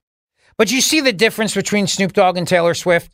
You could not You could never fake Snoop Dogg. He, I mean, his record label, Death Row Records, he came from the streets. He's going to have more influence on the black community than Taylor Swift will. Don't you think? I don't know. How much, realistically, how much influence does Snoop Dogg have in 2024? I'm, I, I would vote for Trump because of Snoop Dogg. It's the only reason I would. That's it. Snoop Dogg made headlines in 2017 when he released a music video for a song named Lavender, in which he shot a clown dressed as Trump in the head with a toy gun. Billboard reported him saying the whole world is clowning around and listing gripes with Trump and the treatment of minorities by the criminal justice system. Trump fired back after the music video came out, posting a tweet from the official account of the president that said, Can you imagine what the outcry would be if Snoop Dogg's failing career and all had aimed and fired the gun at President Obama? Jail time. Among other instances of animosity between the pair included Snoop Dogg posting a video to social media of himself in 2018 smoking what appeared to be a blunt outside the White House and saying F Trump. But Snoop Dogg misses the Trump economy because he's been trolling Joe Biden, who maybe headed toward a rematch of 2020, blah, blah, blah. Um, he said um, he did a, a thing, he posted on Instagram in 2022 showing the image of a strain of weed. And he called that strain of weed Sleepy Joe OG. now that's brilliant. That's brilliant. But you see, if Taylor Swift is a psyop, Snoop Dogg is as real as it gets. You know what I mean? I mean, I do like Snoop Dogg more than Taylor Swift. Of course, because he's a real guy who wasn't created in a lab by the CIA. I'm not buying that. I'm sorry. I'm not the biggest Taylor Swift fan either here, but I'm not buying the psyop thing. I'm just not. All right. Well, I'm telling you this: at some point in the future, we will have psyop created, lab created people like Taylor Oh Swift. no, I think there are. I just don't think they're as commercially successful as she is. I mean, people actually do like her. It's probably why she's influential. Yeah. But, but it's okay. Fine. Maybe she's not a CIA psyop. But can we all agree Snoop Dogg is is real, as real as it gets? Snoop Dogg is better than Taylor Swift. We can all agree to that. He was on the streets of Compton in the '90s, Sipping on gin and juice. sipping on gin and juice, where Taylor was just being thought up by some CIA guys for the first time. So I'm just saying. The other part too is that whether or not she's really a CIA psyop or not, she does have massive influence with young people. And 100% the Biden campaign is going to use her in 2024 because the far right wing New York Times did the story on this. It's not a conspiracy theory. Inside Biden's anti Trump battle plan and where Taylor Swift fits in. And that is the big story of the day today. Brought to you by Dr. Mike Vanaria, vanariadental.com, V A N A R I A, vanariadental.com. Coming right back. The Zeoli Show on your schedule from Talk Radio 1210 WPHT in the free Audacy app. There's a uh, breaking news story. I want to thank my friends at the PA Family Policy Institute for sending this over. The uh, uh, Pennsylvania Supreme Court just ruled on a big case uh, regarding abortion, and it was a case that had been, I guess, in the making now for about five years or so. It was uh, the Allegheny Reproductive Health Center versus the PA Department of Human Services. The case was initiated five years ago uh, by pro abortion groups seeking to mandate taxpayer funding of elective abortions. The plaintiffs also asked the court to invent a new constitutional right to eliminate existing longstanding limits on abortion in Pennsylvania. The good news is that the abortion industry failed to receive a majority of the court ruling to invent a right to an abortion in the state constitution, said Jeremy Samek, the senior counsel for Pennsylvania Family Institute. The bad news is three justices overruled the long-standing state law upheld by seven members of the PA Supreme Court nearly 40 years ago that prevents taxpayer funding of elective abortions. Two female justices dissented, Justice Sally Updike Mundy and Chief Justice Deborah Todd. Two of the justices, Christina Donohue and David Wecht, agree with the abortion industry's request to declare a fundamental right to reproductive autonomy, something not found in the Pennsylvania Constitution said Michael Geer, president of the Pennsylvania Family Institute. Creating such a sweeping right would have severe implications, including allowing unfettered abortion until birth. Thankfully, this did not gain support from other members of the court. The case is not over. It now goes back to the Commonwealth Court where the law can still be upheld based on the substantial interest the state has in its decision to choose not to use taxpayer funds for abortion. The majority overrules unanimous precedent on this politically sensitive topic, which is best resolved by the political branches, wrote Pennsylvania Supreme Court Justice Sally Updike Mundy in her dissenting opinion. The majority overrules unanimous precedent on this politically sensitive topic, which is best resolved by the political branches, meaning the legislature. In her dissent, Justice Mundy highlights how the majority's decision gives little weight to the monumental impact the abortion decision has for the unborn child, who either lives or dies depending on the mother's choice. It is worth noting that in their 219 page opinion, the lead justices do not once concede the lives of the unborn child have inherent value or that a choice to abort them necessarily involves their involuntarily violent destruction, writes Justice Mundy. Instead, they invoke euphemisms drawn from political ideology, such as reproductive autonomy, procreative choice, and control of one's body without acknowledging there is another body in the equation that the legislature may validly consider, or that adoption exists as an option for a pregnant woman to avoid expanding her family if she so chooses. Certainly, our family's benefited from two pregnant women deciding to use adoption as a way to help other families grow their families. We're eternally grateful to them for that. So that case just came out a short time ago. All right, now the the other the other story. there's a lot going on here, but I want I just want to focus on. We're gonna have a guest about Canada coming up a little bit later in the show, but you know Jordan Peterson is one of my favorite favorite outspoken guys out there, and I think he's brilliant. I think he says things that should not be considered controversial, like a man is a man and a woman is a woman. But, you know, for those reasons, he's been canceled. And Canada has been trying to cancel Dr. Jordan Peterson for years now. First of all, you remember what little Justin Trudeau did in when the truckers tried to defy his use of COVID emergency powers, and the, he he went in there and he stole their money, so he debanked them. Saturday Night Live over the weekend was mocking Trump for saying that you'll get debanked. And they, Colin uh, Jost, who is um, the husband of Black Widow from the Avengers movies. Anyway, Colin was making a joke about debanked. And it's not a it's it's it's a real thing debanked when they take away your money when they literally go in and seize your money or they force you into a digital currency system which then they can control and that's what they try to do in Canada now, the court overruled that, but the government says it's going to appeal, of course, and use taxpayer dollars to appeal that decision. As a clinical psychologist and University of Toronto professor emeritus, Jordan Peterson can attest that doesn't age well for Canada's forgotten man. If not for the wide latitude the High Court has given the administrative state across Canada, an Ontario regulator would have the power it's now using to punish Jordan Peterson for his political beliefs. Would not have the power. As Bruce Pardy, executive director of the Toronto based Rights Probe and a professor at Queen's University in Kingston, explained in an August op ed for the National Post, judicial deference grants control not to a monarch, but to a professional managerial class. That broad definition in the hands of administrative bodies has become the foundation of our modern system of government. The Peterson case is only the latest example of creeping Canadian authoritarianism. Mr. Peterson hasn't seen patients since 2017. He makes a living as a speaker, as an author, and a podcaster. He calls himself an online educator. He has 5 million followers on Twitter. He is, in a word, influential. He's also controversial in that he bucks the academy. According to Ontario court documents, he's been the subject of complaints since 2018 about his public statements on topics of social and political interest, including transgender questions, racism, overpopulation, and the response to COVID 19, among others. The complainers, none of whom ever seem to have been his patients, mainly tweeted their objections to his provincial licensing board, known as the College of Psychologists of Ontario. Now, this is important to note here because there is a growing trend across the world to criminalize speech.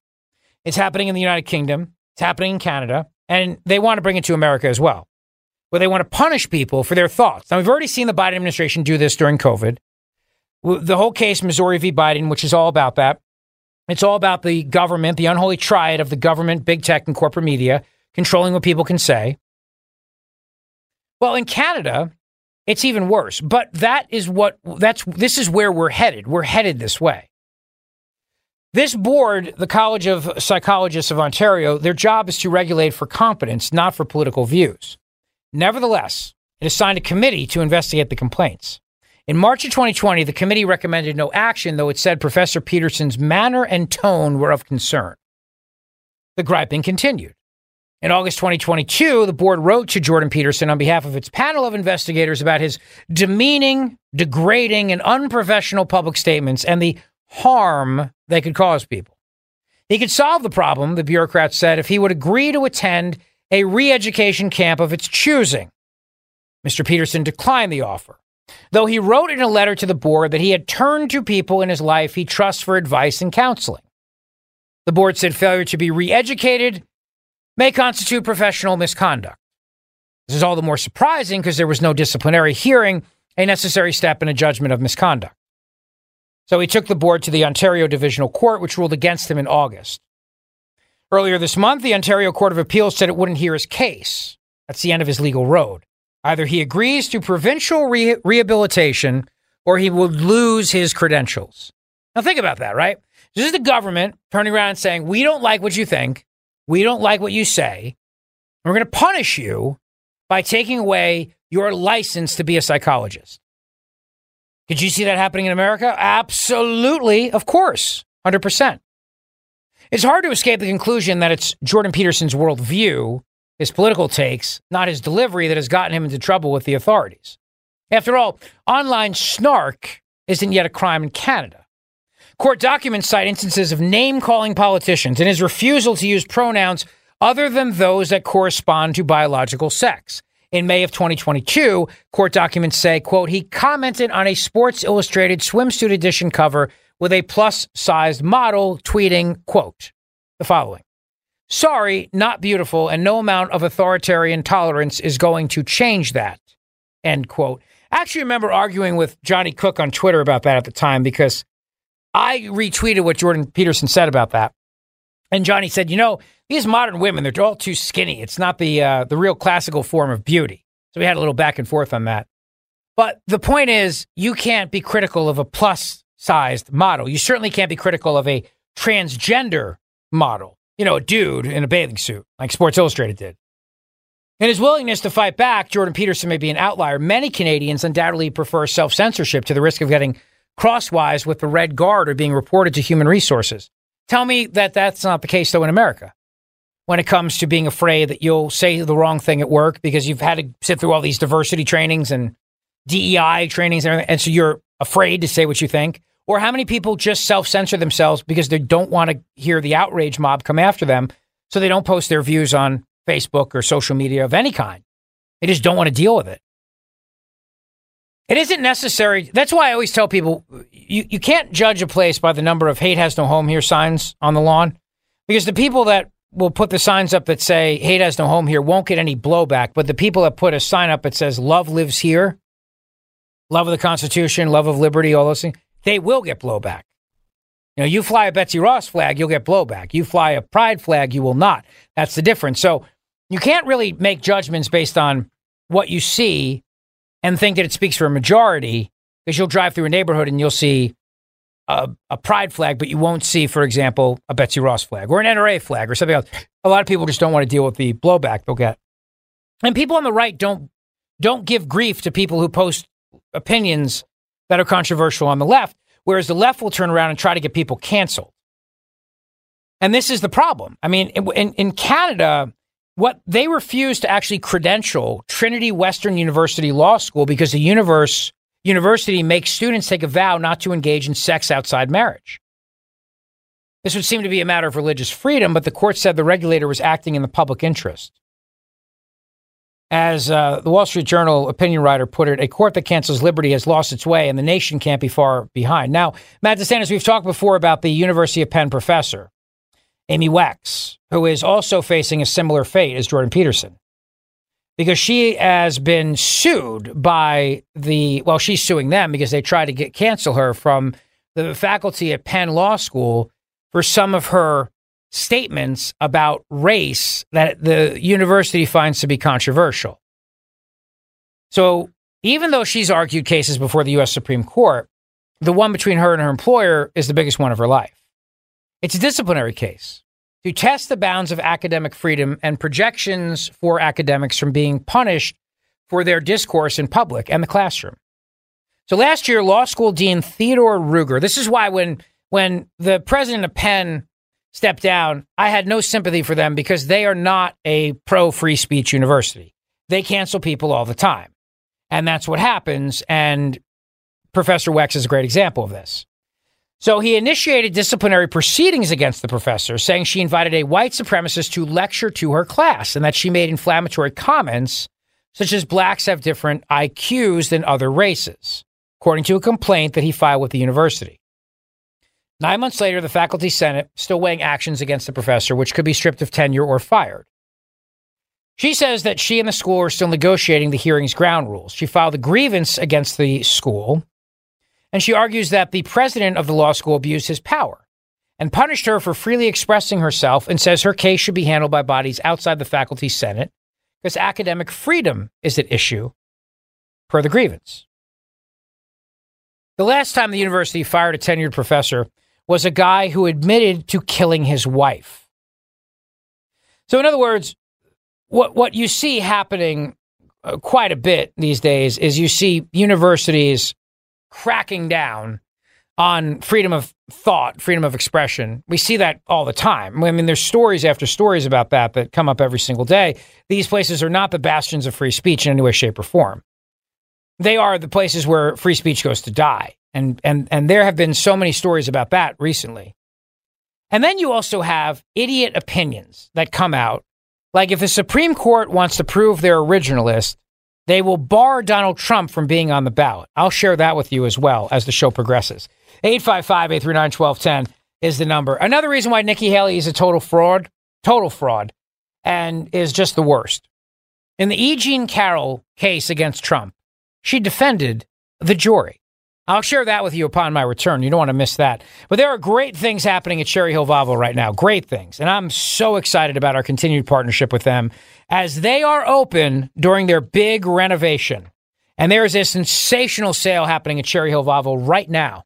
How about a beautiful S60 courtesy Volvo for less than $29,000? It's an incredible opportunity to experience luxury for less.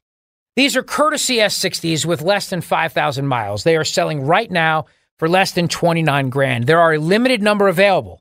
So don't wait on this one. Right now, Cherry Hill Volvo is undergoing a massive renovation to their dealership in order to serve you even better.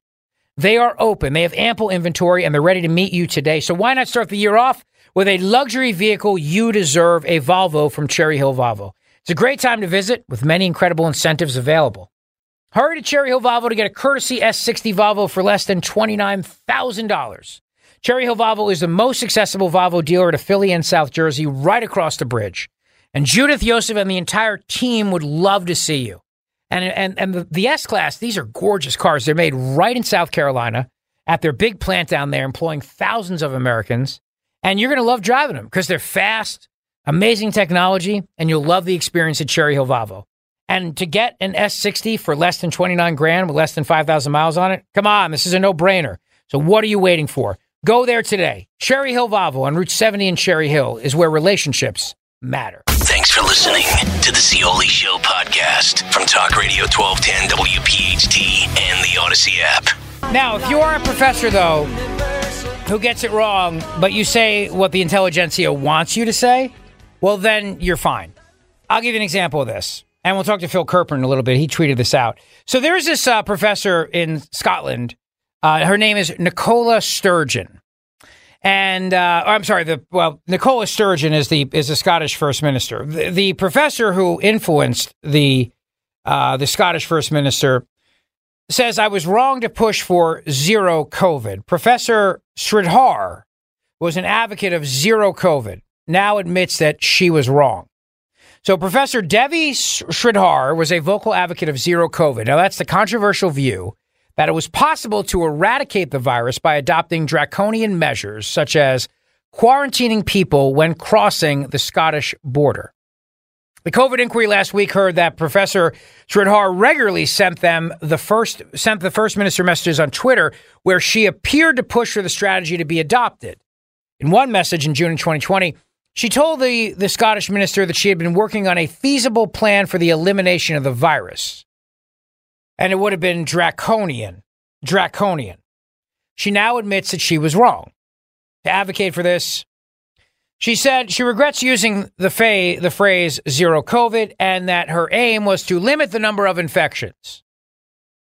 This was a mistake I made using the word elimination, adding that maximum suppression would have been a more appropriate phrase. Other experts who spoke at the inquiry stated that the Scottish government's refusal to accept that COVID was here to stay led to a much slower release of social restrictions than was necessary. Scotland eased restrictions several weeks after England. Professor Mark Woolhouse, an epidemiologist at the University of Edinburgh, Edinburgh and a UK scientific advisor during the pandemic, said Scottish ministers were preoccupied with appearing more cautious than their English counterparts. This segued into the idea that we could somehow end up in zero COVID. To me, this was not consistent with the evidence. But remember, if you advocate things like that as a professor, you won't get in trouble. If you come out and you say the wrong things like Jordan Peterson, if you don't say what, what the cool kids table wants you to say, they'll try to get rid of you. If you're Amy Wax and you say things that are controversial, they'll try to get rid of you. It's the same thing with climate change, too. If you're a professor who argues that climate change is not man made, or that the climate change is not real, or that the climate is changing in the other direction, that we're advancing towards an ice age, which some scientists have actually posited. Well, then, yeah, you'll also lose your job and you'll lose funding and you'll be out. See, higher education is not about having freedom of thought and debate and expression and all the other things. No, it's about indoctrination. Always has been. And they want the faculty to be homogenous in their thinking so the students are all homogenous in their thinking. And that's how they want it to be.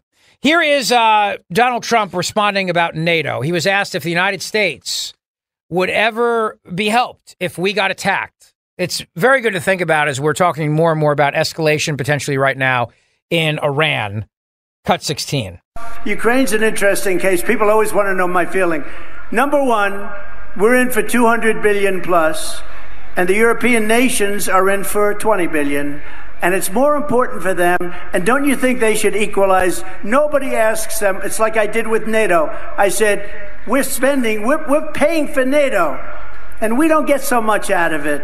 And you know, I hate to tell you this about NATO. If we ever needed their help, let's say we were attacked, I don't believe they'd be there. I don't believe. I know the people.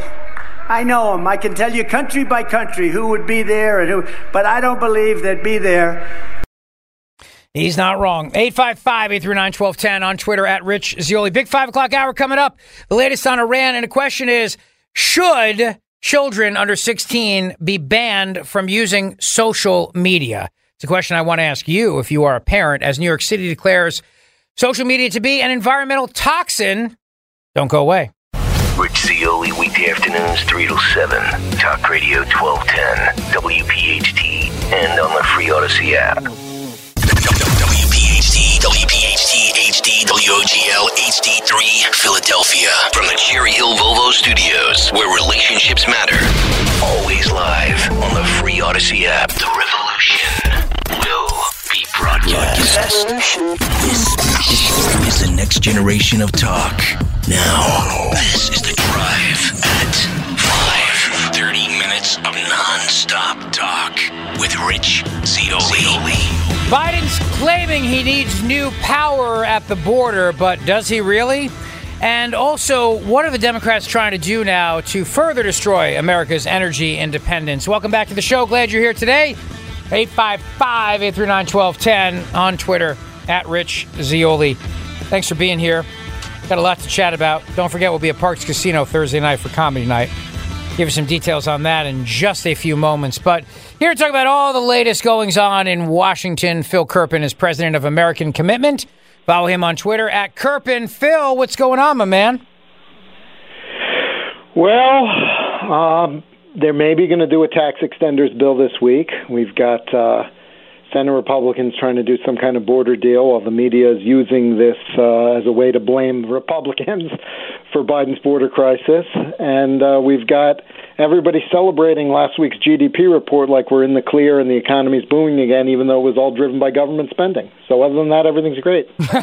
Other than that, Mrs. Lincoln, uh, let's talk about the border thing first. I mean, Biden obviously wants Ukraine funding, and he's not going to give up on the border until or on that on that funding. So he's using the border here, and he's saying he needs new power. But as I understand this, when he got into office, he undid the powers that President Trump gave for the border, including the national emergency declaration, the remain in Mexico policy, catch ending catch and release.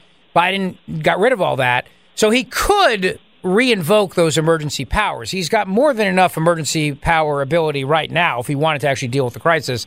So it seems like what this border bill is really about is getting funding for all the other things that Joe Biden wants and also to make it easier for people who are in this country illegally to stay in this country illegally.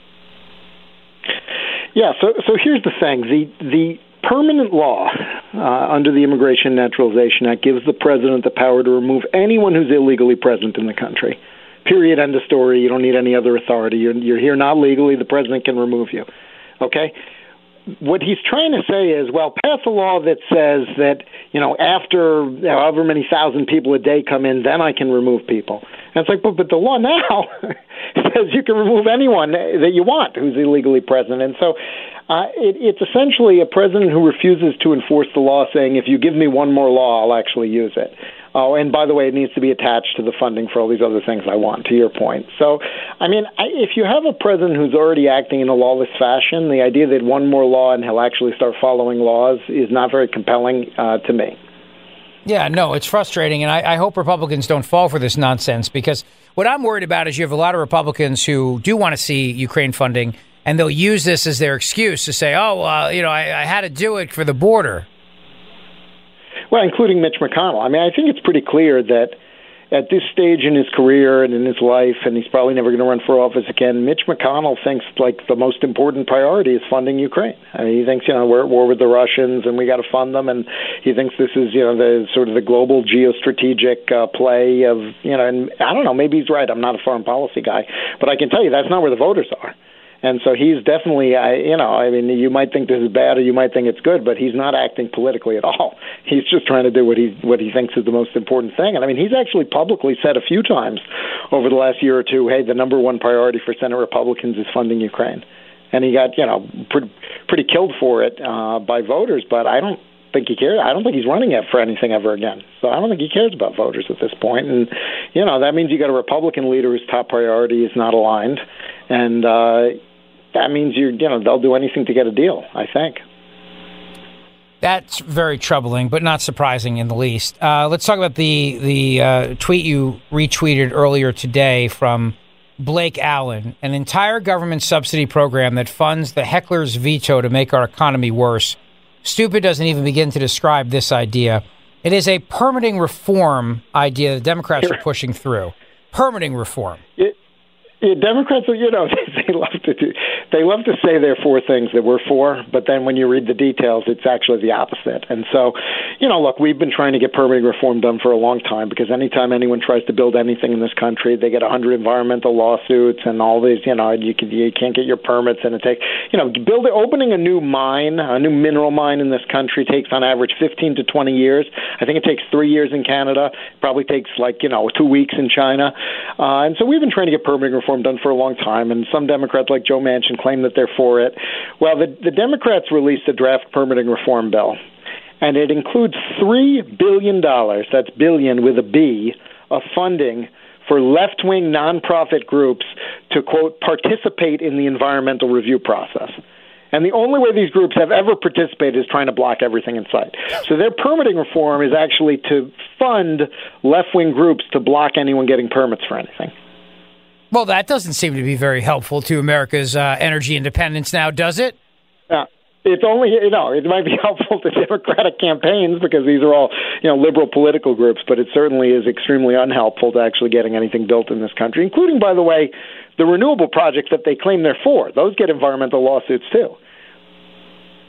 Let me ask you this: Last week, Phil Kerpen, when the when the administration came out and put this uh, this pause on the exports of liquid natural gas which of course is something our allies need, and I think this is going to empower bad guys around the world. What is all? What is this all about? And the timing of this, I found to be very suspicious as well. Well, it's actually pretty insane. Uh, they've got a study by some crackpot that uh, claims that natural gas is worse uh, for global warming than coal. And therefore, we shouldn't have natural gas exports because they will displace coal in other countries the same way we've replaced most coal in the U.S.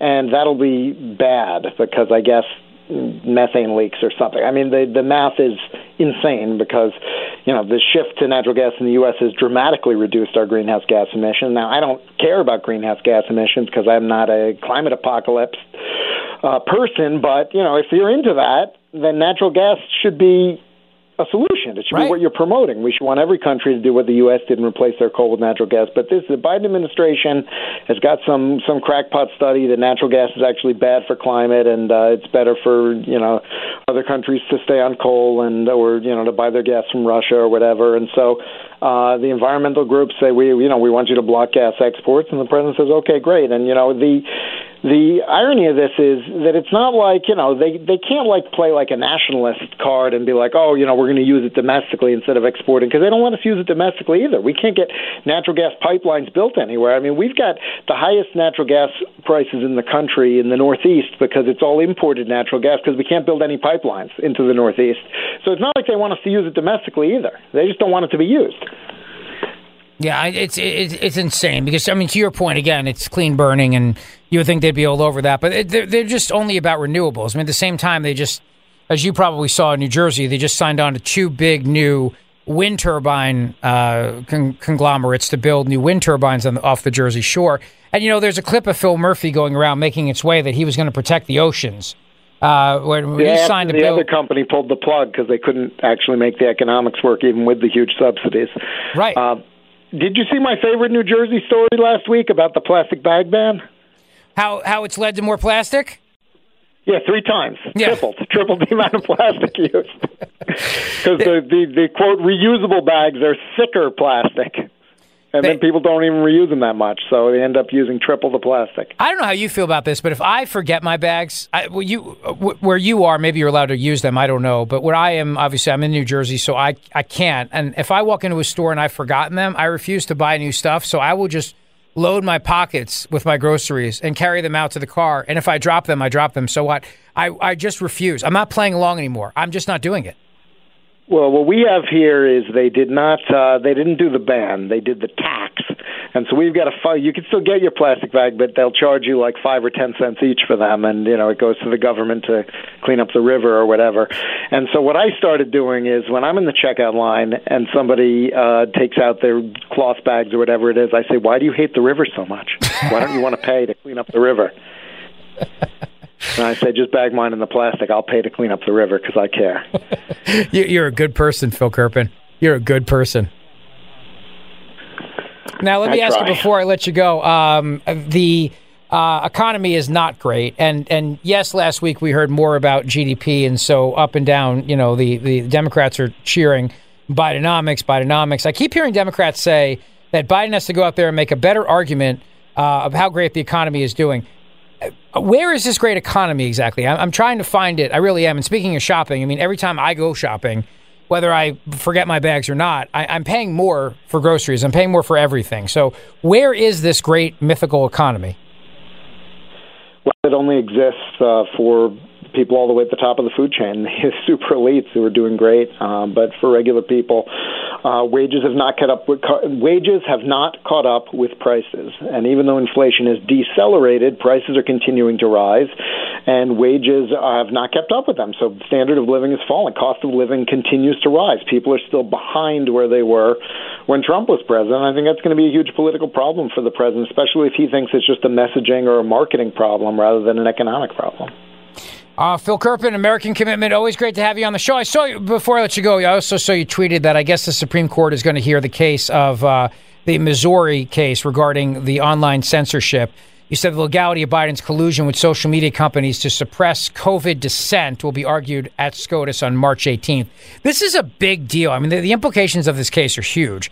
Whether or not the government is really censoring people by by proxy here by using social media companies to do their bidding. It reminds me of the you know the the, the health inspector who comes in to do the bidding of the town by you know threatening the, the, the deli shop guy. You better give tickets to the mayor's ball, or otherwise, you know, they're going to close him down for health code violations. I mean, it's kind of the same thing. If the government's threatening you, uh, you tend to do their bidding.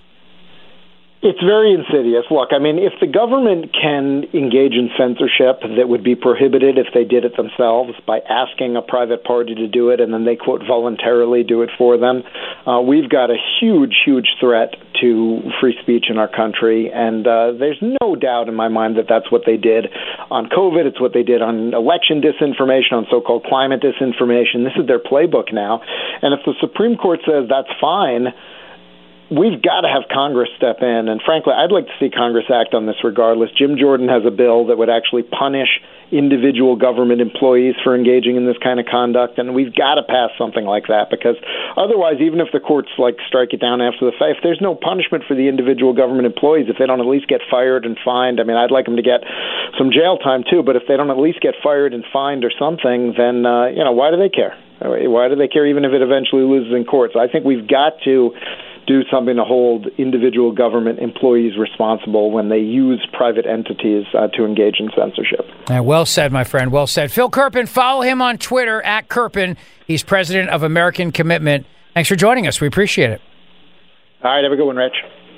It's the 5 o'clock happy hour on the Rich Zeoli Show.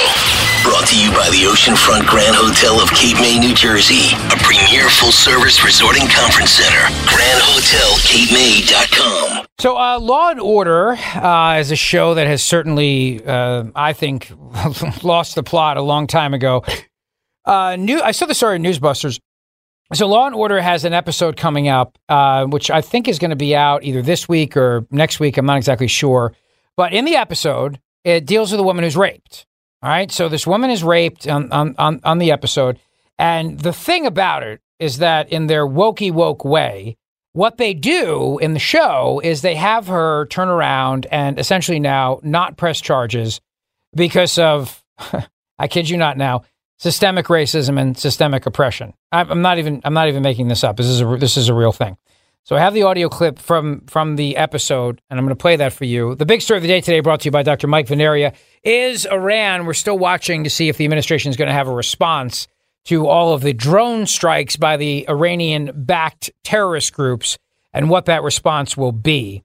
Um, but th- this is what the Law and Order episode is going to be about. Uh, take a listen. How are you holding up? Uh, not great. I was up all night with Natalie. She was inconsolable. That's understandable. Look, when a person goes through a trauma like that, um, they can end up in a very vulnerable state. Yeah, it wasn't about that. Okay, then what? We're acutely aware of the systemic inequities that exist within the criminal justice system. You mean for people like Jay? Yeah. Our concern is that he might not receive a fair trial. I can't deny that there's a history of racial bias. It's certainly not a perfect system. How do you do this every day? My focus, my priority is on healing.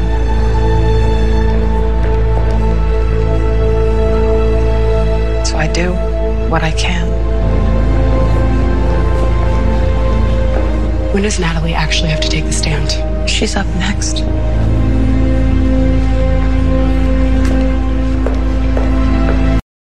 So, on this recent episode, which uh, was January 25th, the character Natalie, played by actress Romina D'Ugo, is raped in a dressing room during a smash and grab robbery of a clothing store. At the hospital, Natalie denies seeing her rapist's face, despite video camera footage showing the man removing his mask before entering the dressing room. Eventually, she reluctantly identifies her attacker, a black man named Jay Watson, played by actor McKay Cooper. Natalie's lesbian partner, Brooke, played by actress Keely Miller, explains to the detectives that Natalie is angry at the criminal justice system. She's inconsolable, and that's the clip you just heard. Now, Matt DeSantis, you, you say that you have another clip from the episode as well? Yeah, and it's equally ridiculous if you'd like to hear it. Oh, I would I ever. Enjoy. But Natalie, Jay Watson raped you. You think I forgot? How could I? This entire trial has been an exercise in reminding me. And this is your chance to do something about it. I am going to. Believe me. Because I can. I can afford therapy. I have that luxury. And maybe one day I'll be okay. Teenager goes to prison,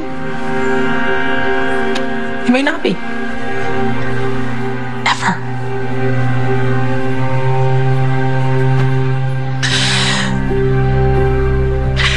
I don't want that. what? He's a rapist. He's supposed to go to prison. He's not supposed to enjoy himself. No, you're wrong. I'm sorry, but systemic oppression, he's the victim. This is if Larry Krasner wrote this episode. I think Larry Krasner must have written this episode for Law and Order. Even he has to be thinking this is ridiculous, right? Exec- executive producer Dick Wolf, written by Larry Krasner. Yeah, written by Larry Krasner and Alvin Bragg. and the uh, district attorney of Chicago. They all they all went in on this. No, I mean what she's saying here essentially is that yes, I was raped. I I can afford therapy. I think she's advocating for free therapy too. By the way, if you noticed, therapy for all. Therapy is a fundamental, basic human right, so that should be free. But yeah, he raped me, but his life would be worse if he goes to jail and is punished for raping me. This is actually this is this is a sh- this is considered woke. That's considered woke. It's insane. It- But it's but it's everything I've been saying for all these years. The criminals are the victims of society's oppression. It's not their fault because they're because society is oppressive. Yeah, but well, if you don't imprison this guy, they're not factoring in any potential future victims, right? Well, They don't- those don't future victims that. better be able to afford therapy too. I don't know what to tell them. if they also get raped by Jay Watson, I hope they have good therapists. What do you want? I mean, what do you want me to say? Why should Jay Watson have to go to prison for being a rapist? Wouldn't, wasn't there a time in America when this would have been considered like the most misogynistic episode ever of all time? Where a guy rapes a woman and then he's going to get off scot free. And it's like, oh, so now we're condoning rape? I mean, wouldn't that have been, I don't know, I feel like five minutes ago, that would have been what the outrage was over. I'm having a hard time even believing this is real. Uh, It seems insane. If I hadn't watched the clips as I pulled them, I would just assume it's AI or a, a prank or something. But sure enough, it's it's legitimate.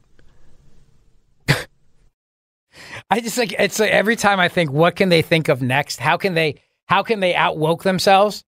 Well, let's let the rapist go free because he's black. And the system is not, there's not even, it's not even like, I'm not sure he did it. Like, no, no, he raped me, but the system is the problem. So he should go free. I mean, she's literally saying that. One more, I got to hear it one more time, please, because I can't, I can't even process what I just heard. One more time. But Natalie, Jay Watson raped you. You think I forgot? How could I? This entire trial has been an exercise in reminding me. And this is your chance to do something about it. I am going to. Believe me. Because I can. I can afford therapy. I have that luxury. And maybe one day I'll be okay. Teenager goes to prison, he may not be. What's with the dramatic music? Evidently, she has quite the decision on her hand. No, she doesn't. The rapist should go to prison. she doesn't have a hard decision on her hand. The dude should go to prison. He raped her. It was a violent rape. He should go to. I don't know if it was as Whoopi Goldberg would describe as rape. I think it was rape, rape. Yeah, I mean, from the clips that I I watched pulling this audio, it seemed like it was a pretty legitimate. Yeah, uh, it was it was violent. Th- This guy should not be on the streets. I don't understand how there's even uh, even an element of discussion about it. So even Whoopi Goldberg would, would acknowledge this was rape, rape. Even even Whoopi, Uh, it's this is totally nuts. Because you are uh, not understanding that Jay Watson is the real victim here, Matt DeSantis. Yeah, I'm I'm gonna have to dispute that. I think. When the when the Hollywood writers strike happened, they went to woke district attorneys across the country and got them to do the writing, apparently for Law and Order SVU. That's actually an interesting theory. I mean, Somebody had to step in. They're like, well, let's get a district attorney to write it. Maybe it'll be, you know, tough on crime or anything. It's like, wait, wait, wait. Am I reading this correctly? You want the rapist to go free? Yes. He's the real victim here. Plot twist. I didn't see that coming. All right. Thank you, Mr. Krasner. We'll submit the script for uh immediate well, immediately greenlight this.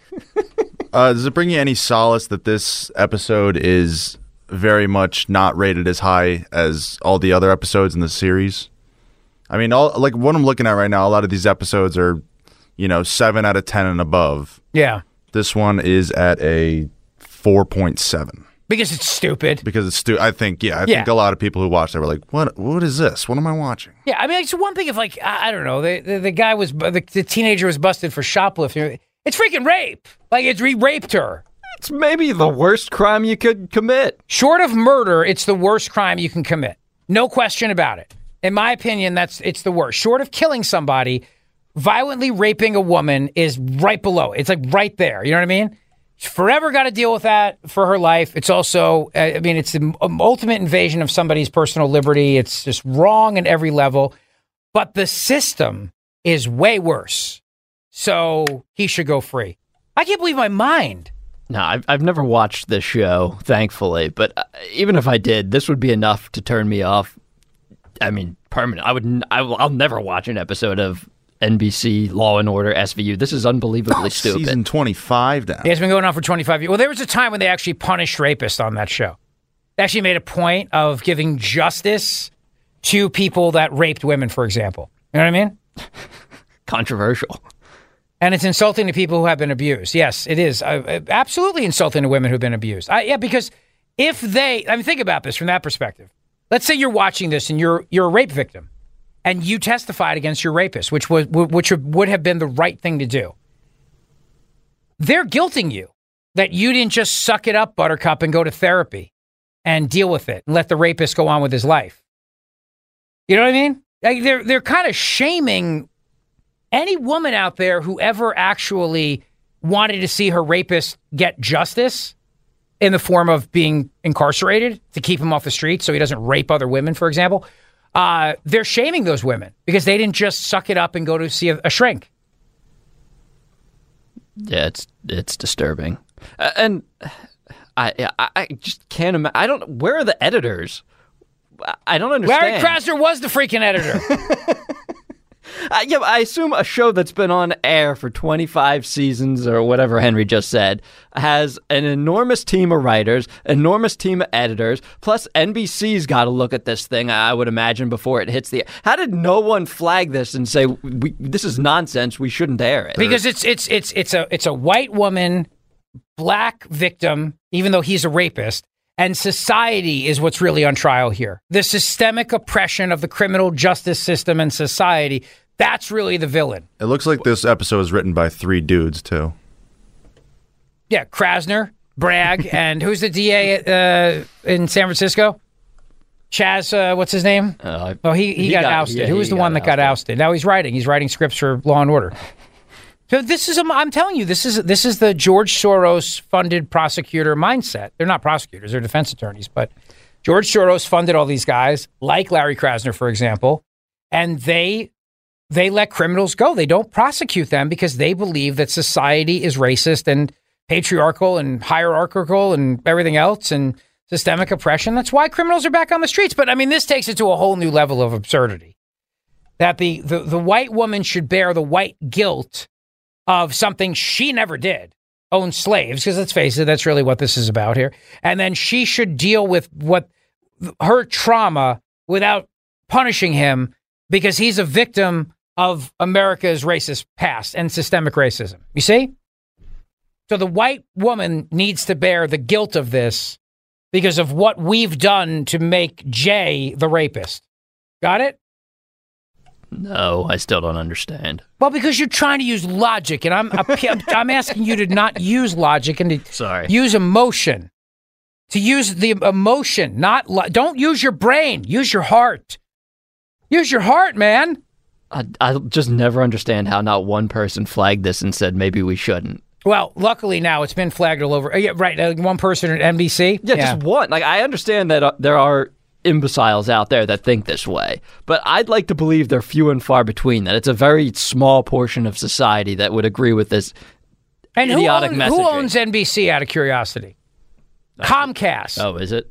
Yeah, so why don't you uh, ask Comcast Xfinity why they thought this the green light this episode was a good idea? On behalf of all the women who've ever been raped, all the women who are dealing with rape in this country, uh, my question is why did Comcast think it's okay to shame those women uh, in this episode? 855 839 1210 on Twitter at Rich Zeoli. Coming up, Canada. Uh, Tucker Carlson was up there speaking last week, and uh, today in Canada, our favorite Canadian politician pushed back on Justin Trudeau's lunacy. We're going to talk to a guest coming up next who was there for Tucker's speech, and also, too, what is going to happen in New Jersey now that we know 54 dolphins have washed ashore dead. 855 839 1210 on Twitter at Rich Zeoli. We're coming right back. The Zeoli Show on your schedule from Talk Radio 1210 WPHT in the free Audacy app. I, I don't think you're going to do that. But your hand on your country is totally cool. Don't worry, he's a good steward. Um, but he will collapse under the weight of his own ludicrousness and go back to Cuba or do whatever he does.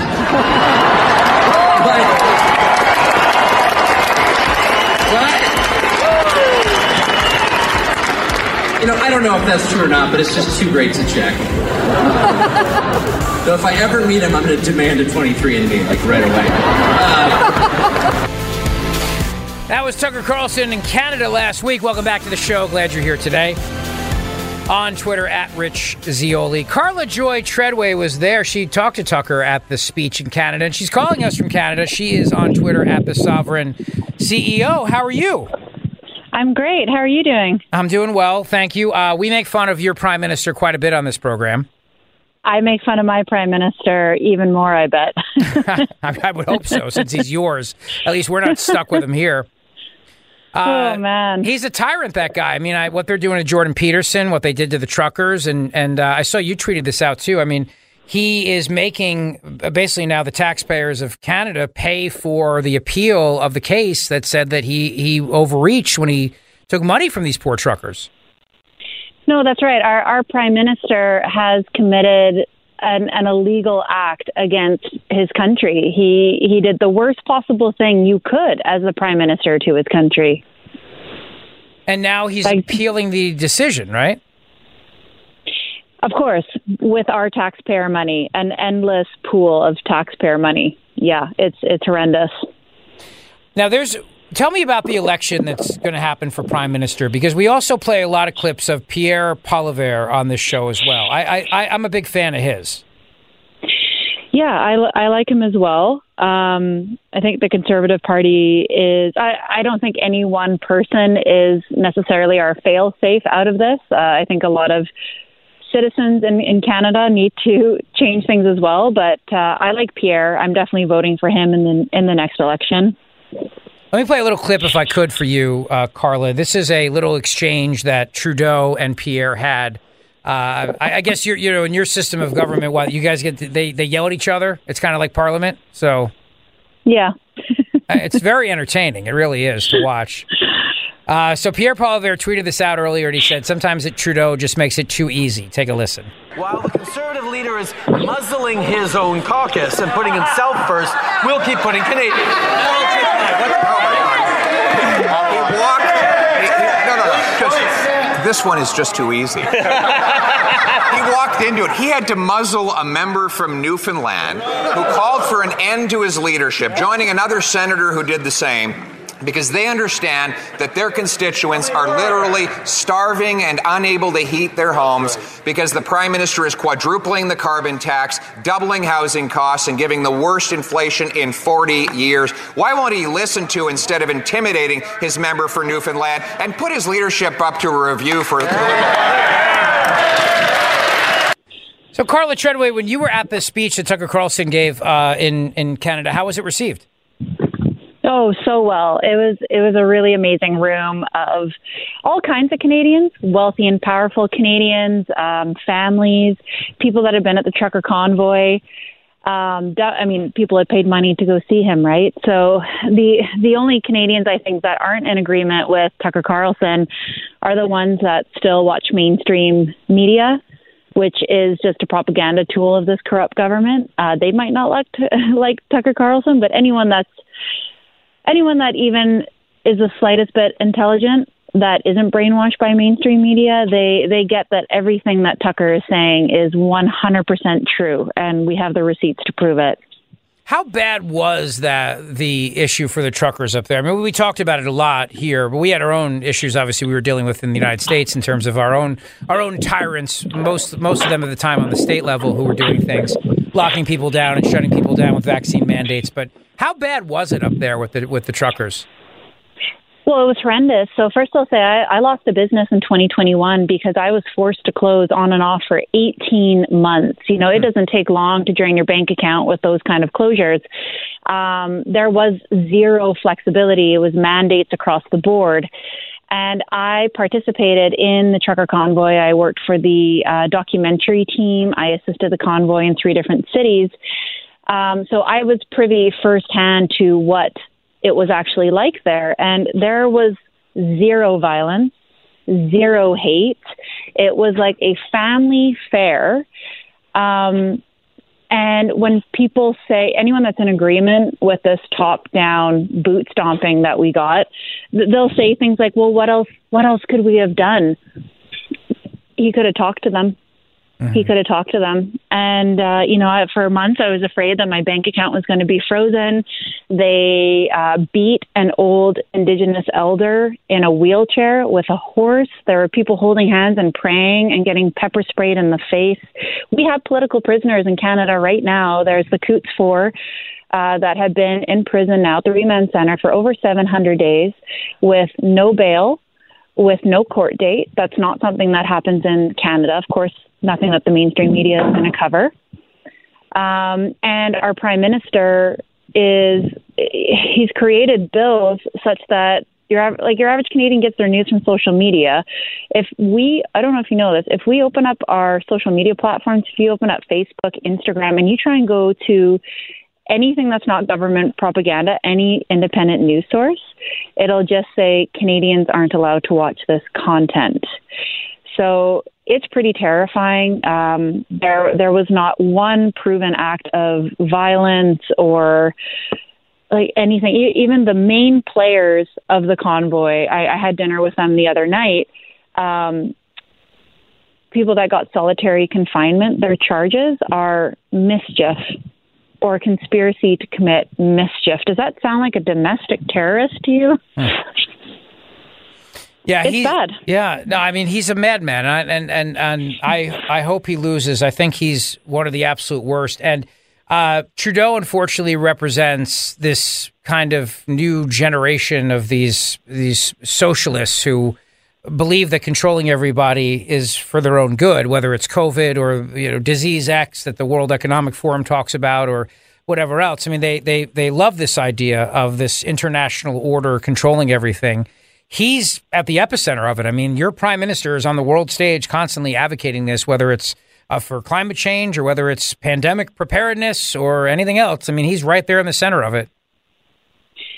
Yep, no, Non Tucker spoke to that a lot too, right? He he doesn't care about the people, and you know one thing that Jordan Peterson said about these great big events, when when they go to Davos and you talk to the globalists, all the globalists can talk about is there being too many people. And Jordan Peterson says, "Well, what do you do when there's too many mice in your house? You get you get rid of the problem." Now, when you look at everything that our government's doing, uh, trying to destroy our only energy resource, you know, we're one of the coldest countries on earth. 50% of Canadians use fossil fuels to heat their homes. It's not just about buying a fancy electric car. Uh, we have made being more easily accessible than psychotherapy or an MRI. Uh, we have these disastrous gender policies being taught to our children. Um, there is no policy from the Liberal government that looks like it's for the people. Everything looks like it's designed to destroy the people right now. Hmm. Well, I appreciate you taking the time to uh, educate us here in the States. We appreciate it very much. You can follow Carla on Twitter at the Sovereign CEO. And you're, you're a business coach, right? You're a digital marketing coach? I am. I am. And I got sucked into this political realm a little bit the last few years. Uh, my Instagram is Carla Joy Treadway. And yeah, I do business coaching, I do marketing, and I do a lot of bringing things to light as well as often as I can because it's, you know, what, if we don't, I could focus on my business, but there's not going to be a business if the country keeps going in this direction. So I definitely make sure to talk about all the things as often as I can here as well. Well, we'll tune into your podcast, the Sovereign CEO podcast, and come back and, and visit us again. We appreciate your time today. Really do. Thank you, Carla.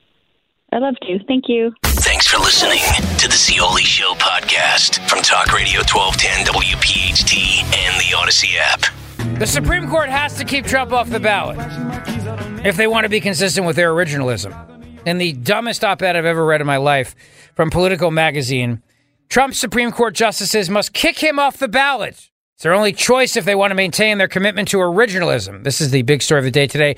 Brought to you by my buddy, Dr. Mike Vanaria, vanariadental.com. Go see him today for your perfect smile. Bruce Ackerman is a sterling professor of law and political science at Yale University. And he goes on to talk about, as the Supreme Court's about to hear the case, he writes the following Originalism, pure and simple, serves as the foundation for Trump's exclusion from the race. The reality requires the Supreme Court to confront a fundamental dilemma and poses a huge test for Justices Neil Gorsuch, Brett Kavanaugh, and Amy Coney Barrett. Not only did the Trump appointed justices proudly proclaim their adherence to originalism at their Senate confirmation hearings, but their commitment served as the basis for repudiating Roe v. Wade as the constitutional right in Dobbs. After all, many Americans will ask if originalism is compelling enough for the new majority to strip women of control over their bodies. Why isn't it compelling enough to strip control, uh, strip Trump from control over the country? Now, there's nothing in here that actually justifies how this is actually about originalism. But the point here, I would argue, with this law professor back, is that if the original draft of the 14th Amendment, Section 3, which had the word president in it and was taken out when they ratified the amendment to say that you'll be disqualified if from being a senator or a member of the House of Representatives, an elector of president or vice president, or an officer of the United States, et cetera, et cetera. Wouldn't the originalist finding be that if the intent of the framers of the 14th Amendment, the, the drafters of the amendment, was to keep the word president in, they would have kept it in because they, they took it out in the draft and not in the final text of the 14th Amendment. So, wouldn't the originalist view be that they did not intend for the president of the United States to be considered as part of that in terms of being barred from office for being an insurrectionist. But the other point, too, that this professor seems to miss is that originalists also care about something called due process, which is also in the 14th Amendment. And also in the 14th Amendment, it talks about how Congress gets to set the rules of how people are disqualified. They leave it to Congress to do that.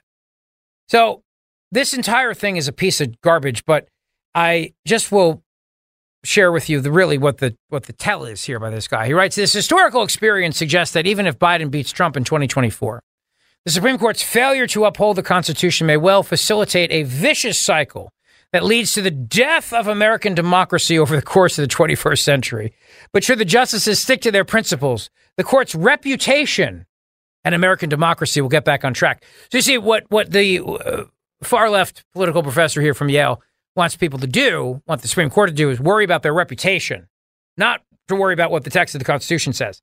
And even if even if Biden wins, we're still going to lose American democracy. So, so I guess they kind of undermine the entire argument that Trump will be the destruction of American democracy because they're affirming that even if Biden wins, American democracy's toast either way.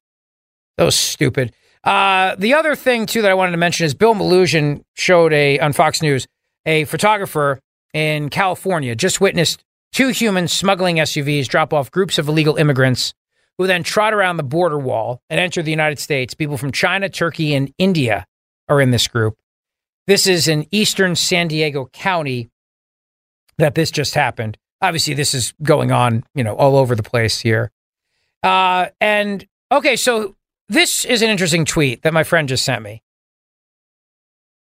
UFC veteran Paige Van Zant says the entire Taylor Swift Travis Kelce love story is 100% fake. Now, I would normally not talk about Taylor Swift other than the context of how Biden is going to use her to help him get reelected. So the question is Is this a Fugazi relationship? Well, What like do a you big, big PR stunt. Mm-hmm. Yeah, I wouldn't be surprised. 100% fake. I, I can't say with certainty it's hundred percent because you know I don't know.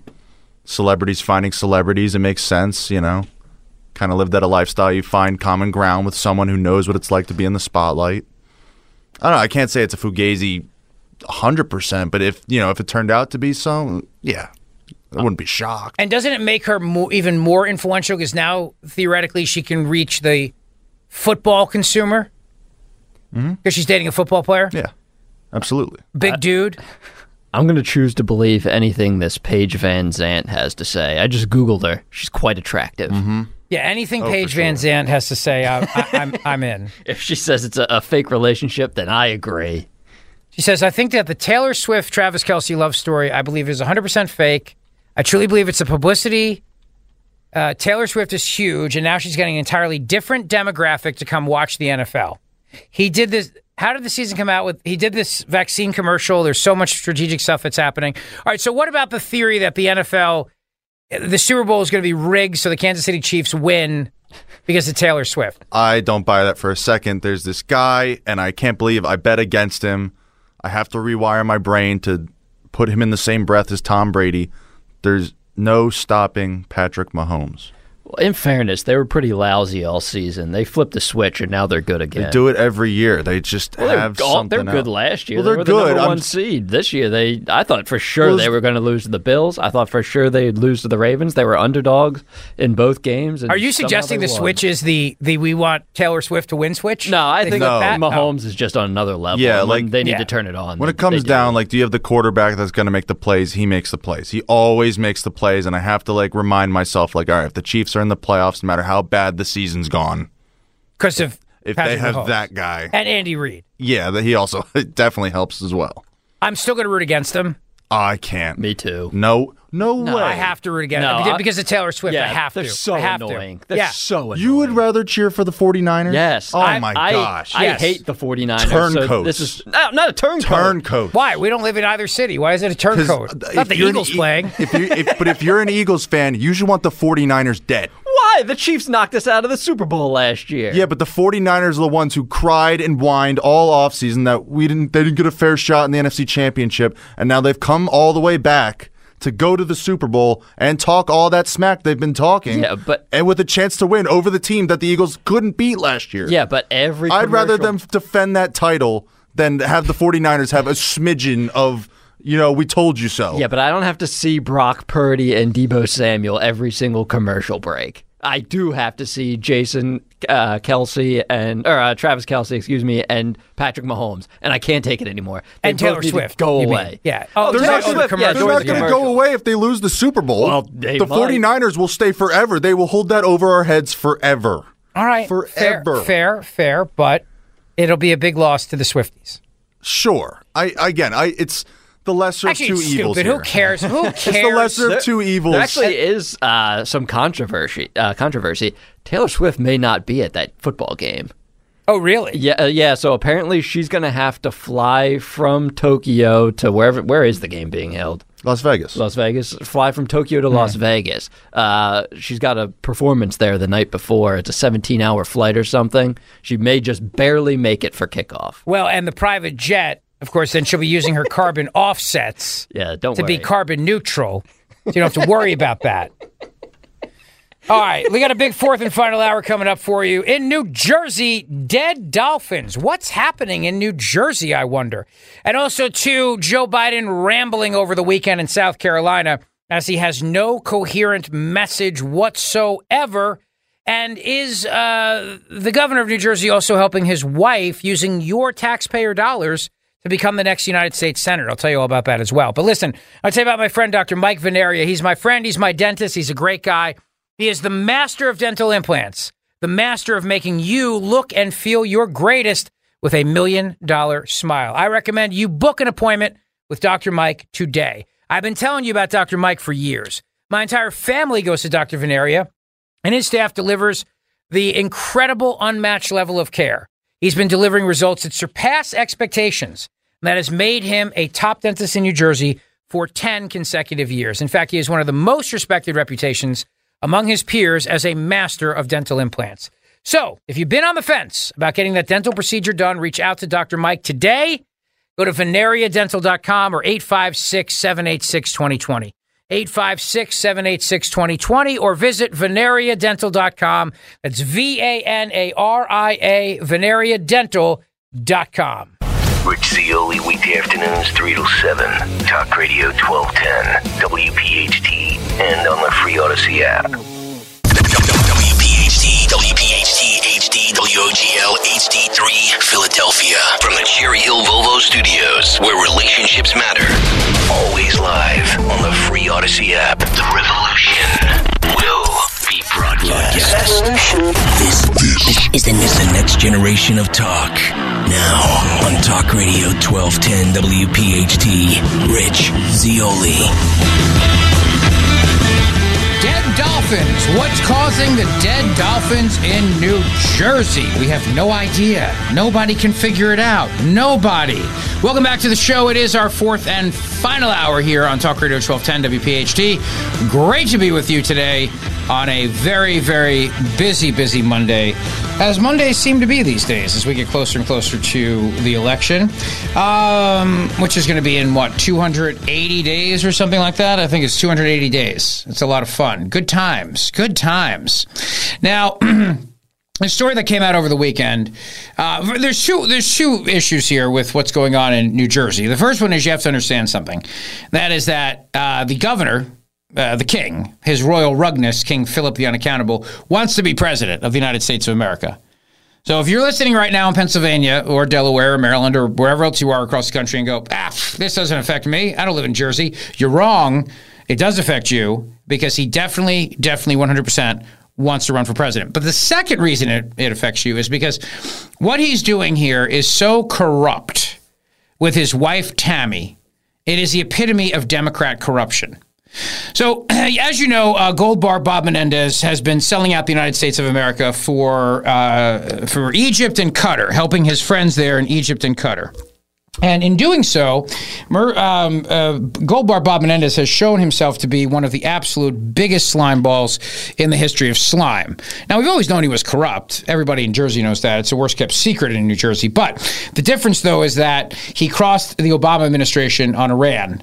And that's they will they will tolerate Democrat corruption. They definitely will, uh, as long as you play ball with them. Then suddenly, if you don't, then they get very upset, and that's when they turn around and they say, "Oh, you're not being a good boy or girl. We have to indict you uh, for the corruption that we all know about because we know you're corrupt." And that's what happened with Menendez. You know, I have people tweeting at me and saying, "Rich, you're missing the point. He crossed Obama. He crossed Biden on Iran." No, I'm not missing the point. That is the point, exactly right.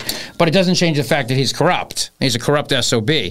Two things can be true at the same time. So anyway, uh, now that Menendez is toast, the governor has decided he wants his wife Tammy to run for U.S. Senate so that they could be the new Clintons.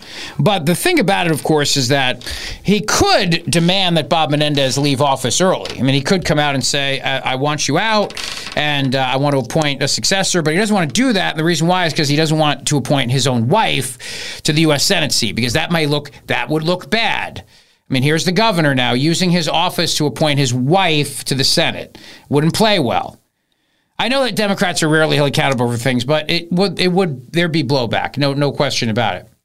So they want Tammy Murphy to win the nomination, and all the Democrat Party bosses in New Jersey will do what they're told. She'll win the nomination, and then she will become the next United States Senator for New Jersey because she'll be the Democrat nominee. So New Jersey Governor Phil Murphy turns out, has been using taxpayer resources to promote his wife as he campaigns to become the Garden State's, as she campaigns to become the Garden State's latest U.S. Senator. This is from the New York Post. Governor Murphy's press office has pumped out a slew of fawning press releases, which appear on the governor's website, about First Lady Tammy Murphy after she announced her Senate run on November 15th. There's one on January 16th, 2024.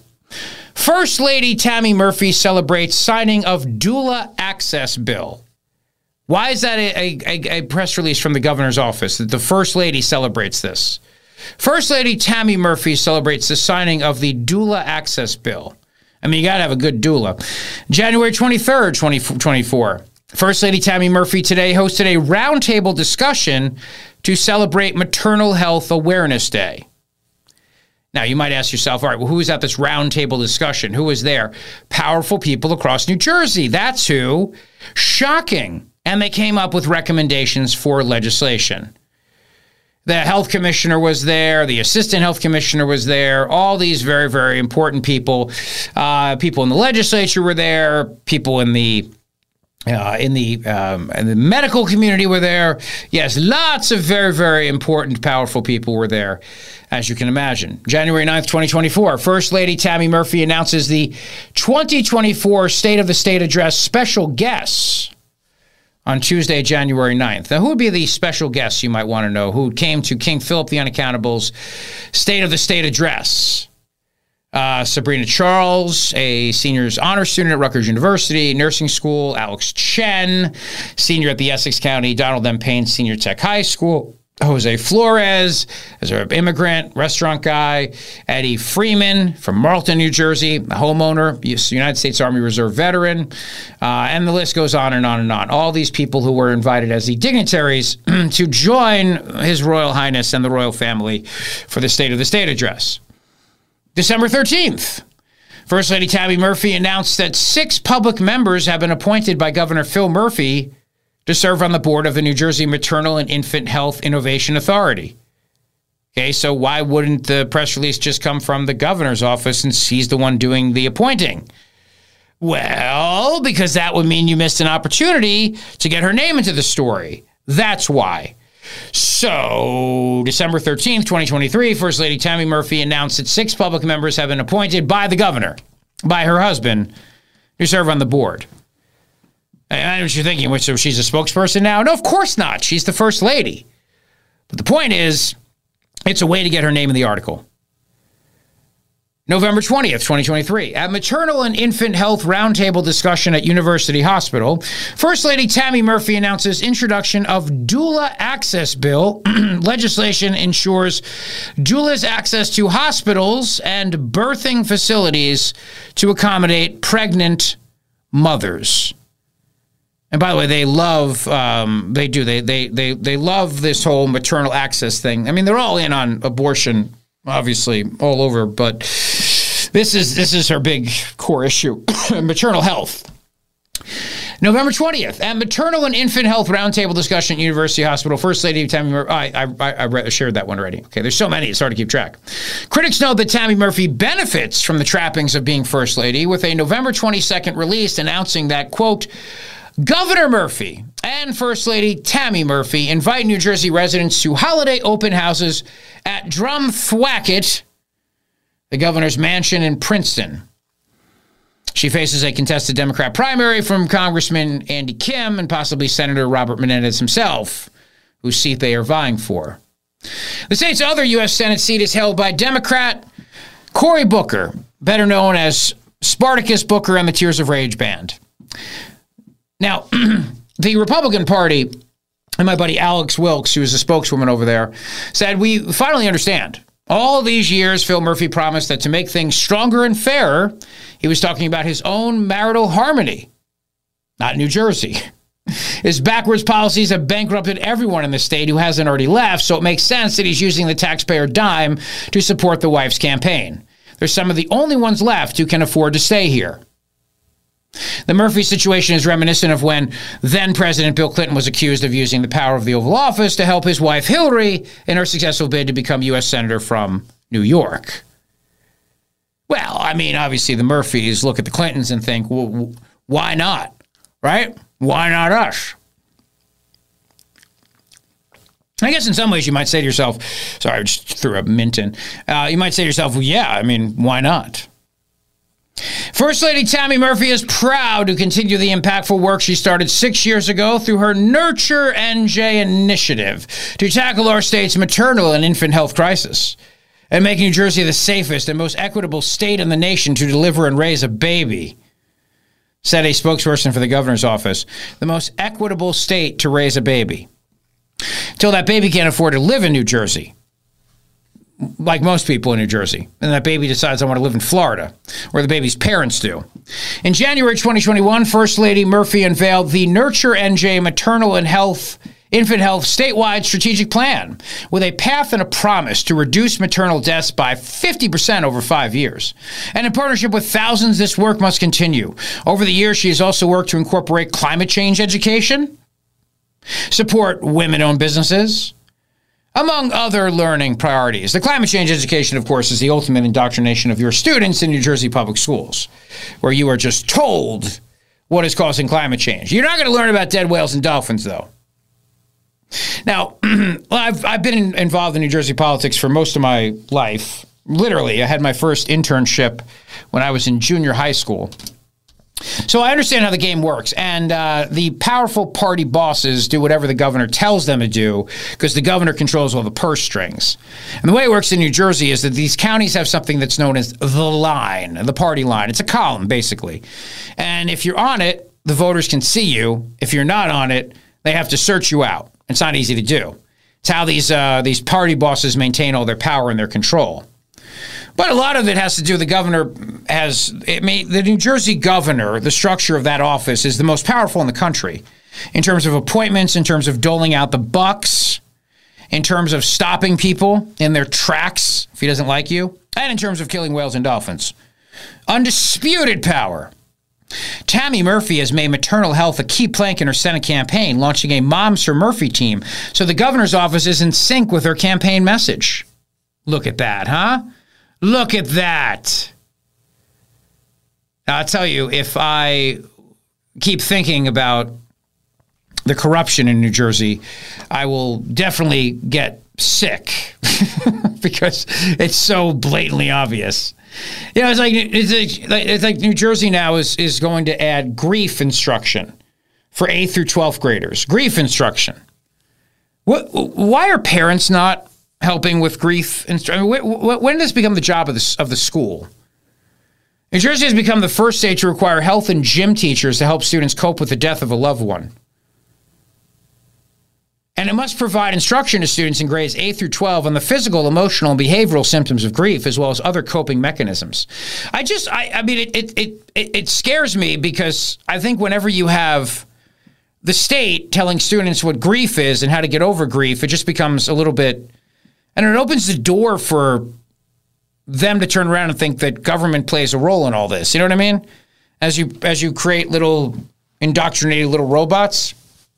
And Jon Bramnick, who's a Republican, I use that in air quotes, who just announced he's running for governor, says all you have to do is talk to a student who lost their parent and you will see why this is a good idea. It's incredibly important legislation. It's the, it's the first law of its kind in the country. But the bill had unanimous support. I don't know. I mean, I think it's just one of those things where it sound it sounds like a great idea, but you got to see how it plays out in real life because what we're talking about here is potentially now well, like for example, I mean, will we have will we have will we talk about grief over dead whales and dolphins? Like in that will like will that come up? You know what I'm saying? Will that will that come up in the in the course of all this? Because the other story about New Jersey, of course, is that they just handed out two major windmill contracts. Two big windmill subsidy contracts, which cannot exist, by the way, without billions of dollars of subsidies. They just can't. I mean, you can't build these things as taxpayers without you paying for them. A new analysis by that came out, which was posted on our buddy Matt Rooney's site, SaveJersey.com. New offshore wind projects to cost New Jerseyans almost $1 billion a year. On January 24th, the New Jersey Board of Public Utilities approved two massive offshore wind projects 2,400 M, uh, megawatt leading light wind and 1,342 megawatt attentive energy 2. The two projects will raise the cost of electricity by only $6.84 a month for a typical residential customer.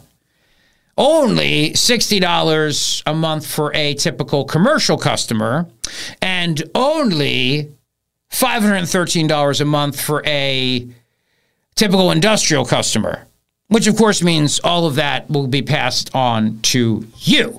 When you add up the cost for all 3.7 million residential customers, 538,000 commercial customers, and over 11,000 industrial customers, the annual bill totals over 750 million dollars. By the time the projects are completed, inflation is likely to have pushed the figure close to 1 billion dollars. 1 billion dollars every year for the 20-year life of the contracts. So I'm no math guy, but 1 billion times 20 is like almost 20 billion dollars. According to the fact sheet, the two projects will create 5,000 direct full-time equivalent jobs. But I don't believe that. So this is going to be a government job creation bill is basically what it is. Now, then you have to think about the other aspect of all this, which is that not only do people hate these windmills and these wind turbines, you have all these dolphins, these dolphins that are dying. Oh, I'll get into the Taylor Swift thing with you, by the way. Oh, I will. I will get into the Taylor Swift thing. But it was a deadly year for dolphins in New Jersey, and and you have to wonder why. Why? Well, how did all these dolphins die in such a in such a, a, a long, long, long, terrible year for dolphins? Not as bad as the Lions did last night, but actually that game was pretty close. But as a bummer, you know, I was uh, they were America's underdog. I think everybody was rooting for them. But let's think about this now. NJ.com posts one of their stories for their subscriber specials. So you have to be a subscriber to get it. And what I tweeted out yesterday was I wonder what could be causing this. His Royal Rugness, King Philip the Whale and Dolphin Killer, says it's not the wind turbines, so we can rule that out. 54 dolphins died along the Jersey Shore in 2023, the third deadliest year in decades. 54 died. And those are the ones we know about. We don't know about the ones that drop to the bottom of the ocean or eaten by sharks or whatever else. We just we don't know. But what we do know though is that the corporate media and the government they're all in on saying it's not wind turbines. It can't be wind turbines. You can't you can't believe it is. See, it's like anything else, right? Anything else that's science related, they tell you what it's not. They don't tell you what it is because they don't know, but they tell you what it's not. But if they don't know what's causing it, how can they know what's not causing it? Exactly. It's like the same thing with the COVID lab leak theory, right? Which of course is a fact. We we say we know definitively it was it did not come from a lab. So you you you you, you know it came from a wet market? No. We just know it didn't come from a lab. Huh? New Jersey saw its third highest number of stranded dolphins in the past 20 years in 2023, with 54 dolphins or porpoises washing up on its shores. But experts aren't sounding any alarm bells yet. Well, why should they? Dead dolphins don't vote. Dead Democrats do, but not dead dolphins. The 54 deaths of different types of dolphins and harbor porpoises last year is higher than the annual median based on the data going back to 2002. The median number of dolphins that wash ashore each year is 35. That means the number of deaths in 2023 was more than 50% higher than in a typical year. Much of the increase is chalked up to three mass stranding events. The cause of deaths were typical health related issues commonly observed in stranded dolphins, like infections or pneumonia. The first mass stranding event happened in Sandy Hook in February when three dead dolphins became stuck in shallow water close to the shoreline. Rescue teams were called, but all three dolphins died on the beach. Now, what's making the dolphins act so kooky and crazy? Well, the reason the reason why the dolphins are doing these things, like swimming so close to shore, is because the massive sounds that they're hearing as they do the exploration for the windmills and the sonar mapping, as it's called, is causing the dolphins to freak out. Same with the whales. And they think that they are escaping predators. So they swim close to shore and they get stranded. Researchers eventually determined that year to be what's considered an unusual mortality event. They don't, in this article, by the way, they, they don't even mention the wind turbines. They don't even mention that because why would they mention that? That would that would get in the way of their of their big climate change agenda. So they'll bring up all the other reasons why dolphins could be dying, but they will never mention anything about the fact that, you know what, it could, maybe, just maybe, be the fact that, as Michael Shellenberger pointed out in his documentary, the sounds that are created from the piling, boom, boom, boom, what happens there um, really affects the whales and the dolphins to such a big degree that you you understand that they freak out. They freak out. And I and look, I don't blame them for freaking out. I'd freak out too. I'd freak out too because if you think about it for a moment, eh, this is their home right? This is their home. And now you have these people coming in, and then these people are, are, are, turning their home into a home for windmills. And in doing all this, they are creating these very dangerous circumstances for them. Renewable wind turbines linked to whale deaths. Journalist Michael Shellenberger talked about his documentary, Wind Turbines Linked to Whale Deaths. And it's because of the sound of the pilings. It's because of the sound of the pilings. And we all know what it is. But when you have people that are hell bent on getting these wind turbines built because there's so much money involved, they're never, ever going to come out and tell you the truth. There's too much money at stake. And dead whales don't vote, and dead dolphins don't vote either. So that's how it goes. So New Jersey is awash in corruption. Now, the good news, though, is that we can we can fight back on these whales. We can fight back on these whale deaths and these dolphin deaths. We can we can fight back on the uh, the wind turbines, just like we did, just like we did when it came to Orsted, and we got them to leave New Jersey, which was great because we will push back at our shows at the Grand Hotel of Cape May. We'll push back.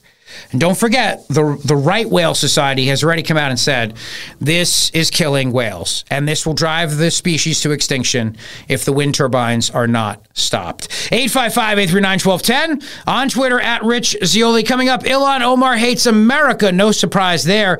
And Bill Maher schools the guy who created uh, Family Guy, Seth MacFarlane, on how the media cannot be trusted. Don't go away.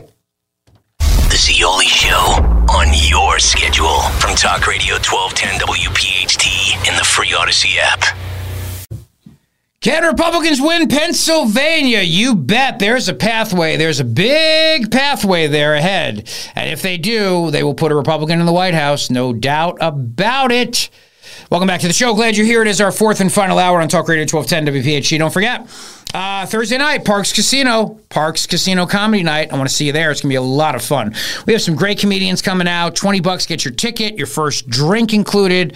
Uh, I'll be the MC along with Mike Baldini. We'll have a great time together. And uh, yeah, we'll have some fun. So all you got to do is get your tickets by going to parxcasino.com slash comedy. You must be 21. Gambling problem, call 1-800-GAMBLER. Now, the Pittsburgh Post-Gazette has a story about the chart to a Pennsylvania victory in the 2024 presidential election. And there is a way. There is absolutely a way. And and by the way, the lesser Casey, Bob Casey, has awoken from his slumber to say that, yeah, you know what? Uh, uh, yeah, it's no doubt about it. We are very, very concerned about this race because Dave McCormick has money and party unity behind him. Oh, there's also a. Um, Spotlight PA story today about Pennsylvania that say officials fret over the 2024 election. Is Pennsylvania prepared for misinformation and mail ballot canvassing. And of course, what they try to do is they try to come out there and say that the Republicans are out there spreading misinformation about mail in balloting. Uh, the, the reality is, and you and I both know this, we have to do a better job of convincing Republicans that they have to trust the system while ensuring that the system is is absolutely 100% fair and honest and not corrupt. But the Democrats have a massive advantage in mail-in balloting, and it's not going away because because what's happening is the state is funding all this. Like Erie County, Pennsylvania alone received nine hundred thousand dollars in state funding to help with the counting of mail-in ballots and hiring more workers to count the mail-in ballots. So even though we know that there's corruption around these things, even though we know that these things can be can be tinkered with, um, you're not allowed to ask any of those questions. So don't ask questions. Okay, got it?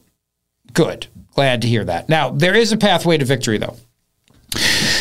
Donald Trump won Pennsylvania in the presidential election 2016. And if they look now at 2024, Alex Conant, a Washington based Republican consultant, said, I would tell him to do everything he can to make this election a referendum on Biden. If this election is about Trump's character and behavior, he's not going to do well with independents. What are independents thinking about when they go to vote? Is it Biden's record on core issues or Trump's tweets? Somebody made a great point the other day. We were watching the games together. They said, Tell me what you like about Joe Biden and his policies without mentioning Donald Trump. Tell me what you like about Joe Biden and his policies without mentioning Donald Trump. You can't mention Donald Trump's name, all right? So that's the only thing. You can't mention Donald Trump's name. Go. Can you do it? Can you can you can you tell me something you like about Joe Biden without bringing up Trump? Now, now the answer is always no. They they can't. I mean, they can't because they they, they the only reason why they like Biden is because they're terrified of another Trump presidency. That's it. That's it. I, I mean, why? What what is there to say that they like about Biden exactly? Huh? What is there to say that they like? Is my question. Donald Trump, Yes. when he was commander in chief, refused to visit a cemetery, U.S. cemetery outside of Paris Not true. for fallen American soldiers. Not true. And he referred to those heroes, and I quote, as suckers and losers. Not true. He actually said that. He Not said that. How dare he say that? How dare he talk about my son and all of us like that?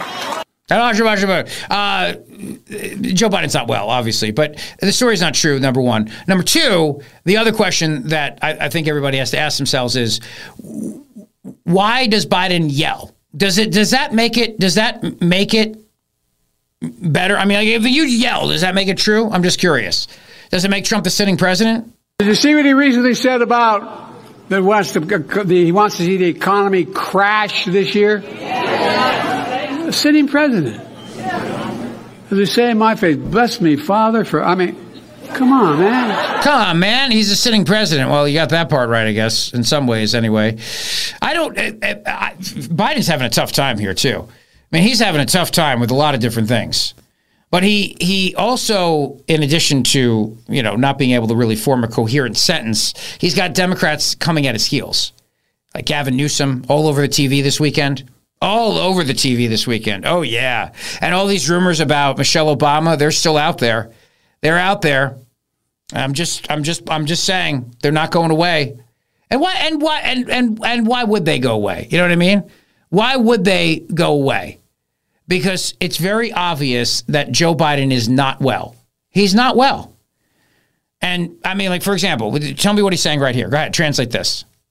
Go ahead. Asylum, asylum officers and over 100 cutting edge inspe- inspection machines to help detect and stop fentanyl coming out of our southwest border. Mushroom, mushroom, mushroom, mushroom. It's like Chevy Chase when he did Land Shark and Saturday Night Live. Mr. Mushroom, mushroom, Mr. Mushroom, mushroom. So all right, so then, so Democrats can't answer the question of what do you what do you like, right? What do you like about Joe Biden without bringing up Trump's name? Biden has been viewed unfavorably 55% to 41% in a recent Quinnipiac University poll of Pennsylvania voters. For Trump, it was 58% unfavorable and 38% favorable. Mike DuHaime, a Republican consultant in New Jersey who was a Christie guy, said, I don't know that the Republicans are going to win Pennsylvania. Trump makes it hard. People already know what they think of him. Most people don't like him. Well, Biden may not be doing a great job. He's more likable. Uh, Mike, you're wrong. It's not about likability this time around. It's about results. It's about results. Period. That's it. I mean, that's about results. It, you, you, you, you simply cannot sit back and tell me nobody likes either one of these two guys. Fine, but then you got to turn around and go, all right. Well, if it's if I don't like either one of you, then who's better? Who's better doing the job? I don't have to like you. I just want to know who's better doing the job. You know, all these people in this article, they keep mentioning likability as if it's a factor. There are going to be a lot of people who are center left Democrats or squishy Republicans who are going to vote for Trump and not tell anybody. They're, they're just going to go, and they're not going to say anything. Vince Galko, a Republican strategist based in northeastern PA, said Republicans must focus on kitchen table issues such as the economy rather than hot button social issues, including abortion. Well, you know, the other the other thing here too is that if you talk about kitchen table issues, people at the kitchen table may sit around and say they don't like Trump personally, but they also don't like the cost of the groceries at the kitchen table. Almost 60% of the 3.5 million Pennsylvanians who voted for Mr. Biden in 2020 did so by mail. I've told you that the Republicans have to embrace mail in balloting. I don't like it. You don't like it. We don't like it.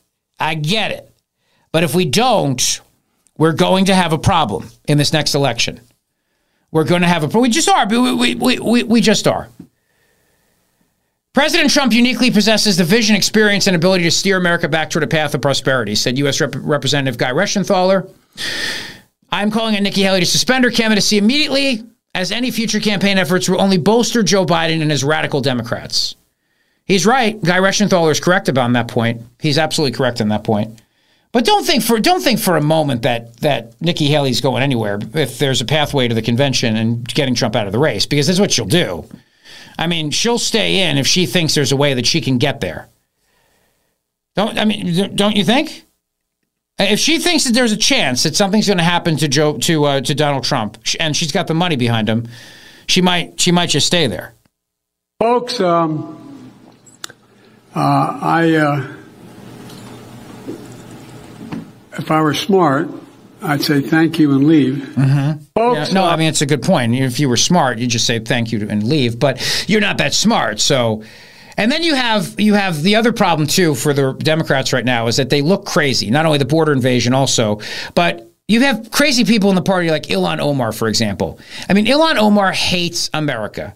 There's this viral clip going on about her yelling in, in I guess it's it's Somali. I guess would be the language. I, I I'm not quite I'm not quite sure, but I don't want to play it for you because honestly, it's it's it's it's painful. It, it really is painful to listen to. But she was condemned on social media after a passionate speech supporting Somalia.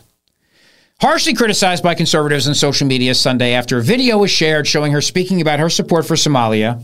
In the video, the progressive kook Minnesota leader was addressing a crowd in a Minneapolis hotel when she spoke about the Somaliland and the unrecognized state's deal with Ethiopia, which Somali allies, which Somalia alleges infringes on its territory. The video shared on X contains an English translation. Omar's response to the controversy lends credence to the translation being largely accurate. And essentially, what it comes out and says is that you know the U.S. is going to do what whatever it wants. I think people look at the kind of craziness of the kookery of people like Ilhan Omar and Alexandria Ocasio Cortez and the others, and they go, the Democrats are whack. Democrats are nuts. That's why John Fetterperson keeps coming out and pretending that he's this big moderate, or John Fetterperson's body double does. No, really, because they want it. They they know they know that this is a loser for them. To to to associate themselves with crazy people, they know is a loser for them. So that's why John Fetterperson is doing everything he possibly can, or his body double is, to sound like he's a reasonable guy, a reasonable guy. And he's only doing that because he hears from people on the streets. He hears from people on the streets and he knows what people are saying, and they think the country is nuts. They think the country is crazy. They think the country is going on a very, very bad direction, and it's already in a bad direction. And Kristi Noem, who I think would be a great vice presidential contender for Donald Trump, she should definitely be on the short list if nothing else. She schooled Dana Bash on everything that's going on at the border. She did a great job, and I'm glad she set Dana Bash on CNN straight. Take a listen to some of this. There is real concern that things between Texas and the federal government could turn violent. Are you worried about that? Well, that's why I went to the border on Friday. Um, I went there to see with my own eyes what was going on and recognizing that that I am, as governor of South Dakota, I'm commander in chief of my National Guard. That's a heavy responsibility that sits on our shoulders. We have the same responsibility for those families and those soldiers that the president should feel, feel for our military and how he engages them. Uh, so we don't know where this will escalate. We don't know what the president will do. We don't know how he'll try to manipulate our soldiers and if he will even defend our country uh, from this invasion that is happening. So that's why I went there. Um, I'm all in to protect our state sovereignty. I deal every day, Dana, in South Dakota with the effects of this open border. We have those Mexican cartels that have a presence on my nine tribal reservations where those communities are suffering from the drug trafficking and the human trafficking that's going through my tribal reservations where I don't have any jurisdiction. Uh, I can't go there and help bring peace to their community. I can't help protect them from these So- Mexican cartels. so are you worried about literally in? South Dakota facilitating unrest? Are you I worried am about concerned about violence because people in South Dakota live with violence every single day. Are you They're worried about violence on the border between And my tribes have asked state forces, National Guard forces, Well, first Texas of all, forces, and I- feds? What I what I do as governor is I start looking at the long range effects of every single decision and what I'm prepared to do. So that's why I went to the border on Friday was to look at there could be a violent situation, but there also could be areas where we need to take legal action as governors to protect our states. I'm willing to put all of that on the table to make sure that we're protecting the freedoms that we've always had ever since this country Yeah. was founded. That's my responsibility and why I get up every single day. Good. And you know what? It, it- the only person, and by the way, sorry, that was my, my stupid Waze app came on and was giving me alerts about traffic or something. I don't know what that what the heck that was. Uh, I, I thought my phone was muted on Do Not Disturb. I tend to put it on Do Not Disturb. But anyway, so if you heard that dinging, sorry about that. Uh, she's right, by the way. She's absolutely right. The only person who should be worried about the border situation turning violent is Joe Biden because it's such a disaster for him right now, politically speaking, that if if America looks at the United States of America taking a bold stand against the state of Texas, it's show over for Joe Biden. Show over. All right, we got a lot to talk about as we conclude the show before I turn it over to the great one, Mark Levin. Seth Meyers gets schooled by Bill Maher on the media and how you can't trust them. Don't go. Thanks for listening to the Zeoli Show podcast from Talk Radio 1210 WPHT and the Audacy app. Can you trust the media? Of course not. We know the answer because all these corporations own them and they're there for propaganda purposes. Welcome back to the show. Glad you're here today. Our fourth and final hour on a busy, busy Monday. Uh, Mayorkas will hopefully get impeached. Good. That's excellent news. And um, Seth MacFarlane, who, whose shows I think are great. I mean, I love Family Guy. I love the movie Ted. I think he's a very, very creative and very funny guy. Uh, was on with Bill Maher and they had a very tense exchange over trustworthiness in the media. And Bill Maher is, is right on this point. I mean, look, Bill Maher's wrong on a lot of things, but he's right on a lot of things. And he's right on this point. Take a listen. This, there's this, this thing we take for granted now that the, the journalist who did the work gets to have their uh, uh, piece put on the same shelf as everyone else's spur of the moment. Bull. You seem to trust journalists more than I do. I trust certain journalists, yeah. Yeah, I do. I, certain ones I do. Yeah. Not a lot. And Not a lot? no. And, and everything I read, it- whatever source, it's only half the truth. They print, they print the narrative. They don't print truth. That's a generalization, though. Well, it isn't is, but it's because it's generally true. He's exactly yes, it- right. They print the narrative. That's what they do. They print the narrative, not the truth. And the reason for that, of course, is because the the the, goal of the corporate media is is to help perpetuate a narrative. That's what they do. It's to perpetuate a narrative. They don't want the truth. That's not what they're about. They are looking to push a certain narrative to get their political objectives met. You know that. I mean, obviously, we all know that the, the the everything in this election that's coming out, the entire issue about this reelection between Trump and Biden is Joe Biden is trying to make it Trump is scary and and bad and mean and will destroy democracy. And and it- it's like the question I asked you earlier. Tell me what you like about Biden without mentioning Donald Trump's name. Peter Doocy reported in South Carolina that um, Joe Biden's entire stump speech and the entire stump speech that they're going to focus on the campaign is entirely about Trump. It's not about his accomplishments, it's not about his record. It's entirely, entirely about Trump. This is from Fox News Sunday. Both President Biden and former President Trump cruised to victories in New Hampshire. Now the eyes of 2024 campaigns shift toward the South Carolina primary. The GOP will vote February 24th, but the Democrats moved up their primary date to this coming Saturday. Fox News White House correspondent Peter Doocy joins us live from Columbia, South Carolina, where the president's traveling to rally support ahead of the vote. Hey, Peter. Shannon, South Carolina saved President Biden in 2020. He was as low as primary candidates get, but limped in here, then won. Now he is hoping to use this state's diverse primary base as a springboard for a second term. If I were smart, I'd say thank you and leave. He stayed with a pitch to South Carolina's black Democratic primary voters. More black Americans have health insurance than ever in history. A promise made and a promise kept. Both Biden and RNC Chair Ronna McDaniel believe November's GOP nominee will be Donald Trump. I'm looking at the math and the path going forward, and I don't see it for Nikki Haley. Haley, not happy. I let her know how disappointed I was. An RNC resolution was floated and pulled this week to declare Trump the party's presumptive nominee. He didn't want it. Meanwhile, Trump is now want it. taking incoming from Haley and President Biden for the same thing. Let's just understand. Trump said, "I want to win it the old-fashioned way. I want to win it from votes," and he will. He will. He doesn't, he doesn't need an RNC resolution. He doesn't need the RNC to do anything. He he does. He didn't need them in 2016. He doesn't need them now. Like if anything, they've just been they've been a thorn in his side. Statement Trump made that Nikki Haley was in charge of Capitol security January 6th. Have you noticed? He's a little confused these days. I think he was a bit confused, and so we'll let that pass. He apparently can't tell the difference between Nikki Haley and Nancy Pelosi. Trump insists he's good. I'll tell you what, I feel sharper now than I did 20 years ago. I really do. I don't know. It's probably not true. But Trump remains the Democrats' top target. You're the reason Donald Trump is a loser. And you're the reason we're going to win and beat him again. We didn't hear President Biden say Nikki Haley's name once last night, even here in his home state, in, in her home state. Uh, his campaign speech has been retooled. It is now being road tested, and the really, really fiery lines have nothing to do with anything Biden did in office or would do with the second term. They are all about Trump. Shannon. They're all about Trump. That's the whole strategy. That's all they have. That's the strategy. It's just to scare you about Donald Trump. Period.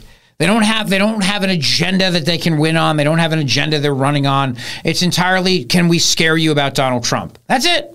Because if they run on their record, they're toast. They are toast. All right, listen, speaking of toast, go give your fat dog some toast. Well, that was a story we did ear- earlier in the show today. Pennsylvania has America's fattest dogs. And uh, I, I don't exactly know the reason. I think probably the dogs are stress eaters like I am. That's probably what happens. But uh, just remember something though, and this is this is this is a good stress relief. A laugh Thursday night, Parx Casino Comedy Night, and also don't forget our big event coming up with Terry Hayes, the author of The Year of the Locust, which is going to be next week, Wednesday, February seventh. Get your tickets by going to 1210wpht.com today. So between the comedy night on Thursday, the speaker series event Wednesday night, we are going to have some real fun together. I hope you will join us. I hope you will take the time to come out. Get your tickets for the comedy night by going to parxcasino.com slash comedy. Get your tickets for the Terry Hayes event at 1210wpht.com. Have a great rest of your night. The great one, Mark Levin, is up next. Thank you for listening. Rich Zeoli, weekday afternoons, 3 to 7. Talk Radio 1210, WPHT, and on the free Audacy app. Baseball is in full swing. NBA playoffs are heating up, and your NFL team is gearing up for training camp. Listen to the latest on the teams you love here on the Audacy app. The biggest sports radio stations in the country, providing unrivaled local coverage of their teams, all in one place. Exclusive interviews with players, coaches, and team executives, streaming live and always available on demand. Stay in the know with your favorite teams right here on the Audacy app.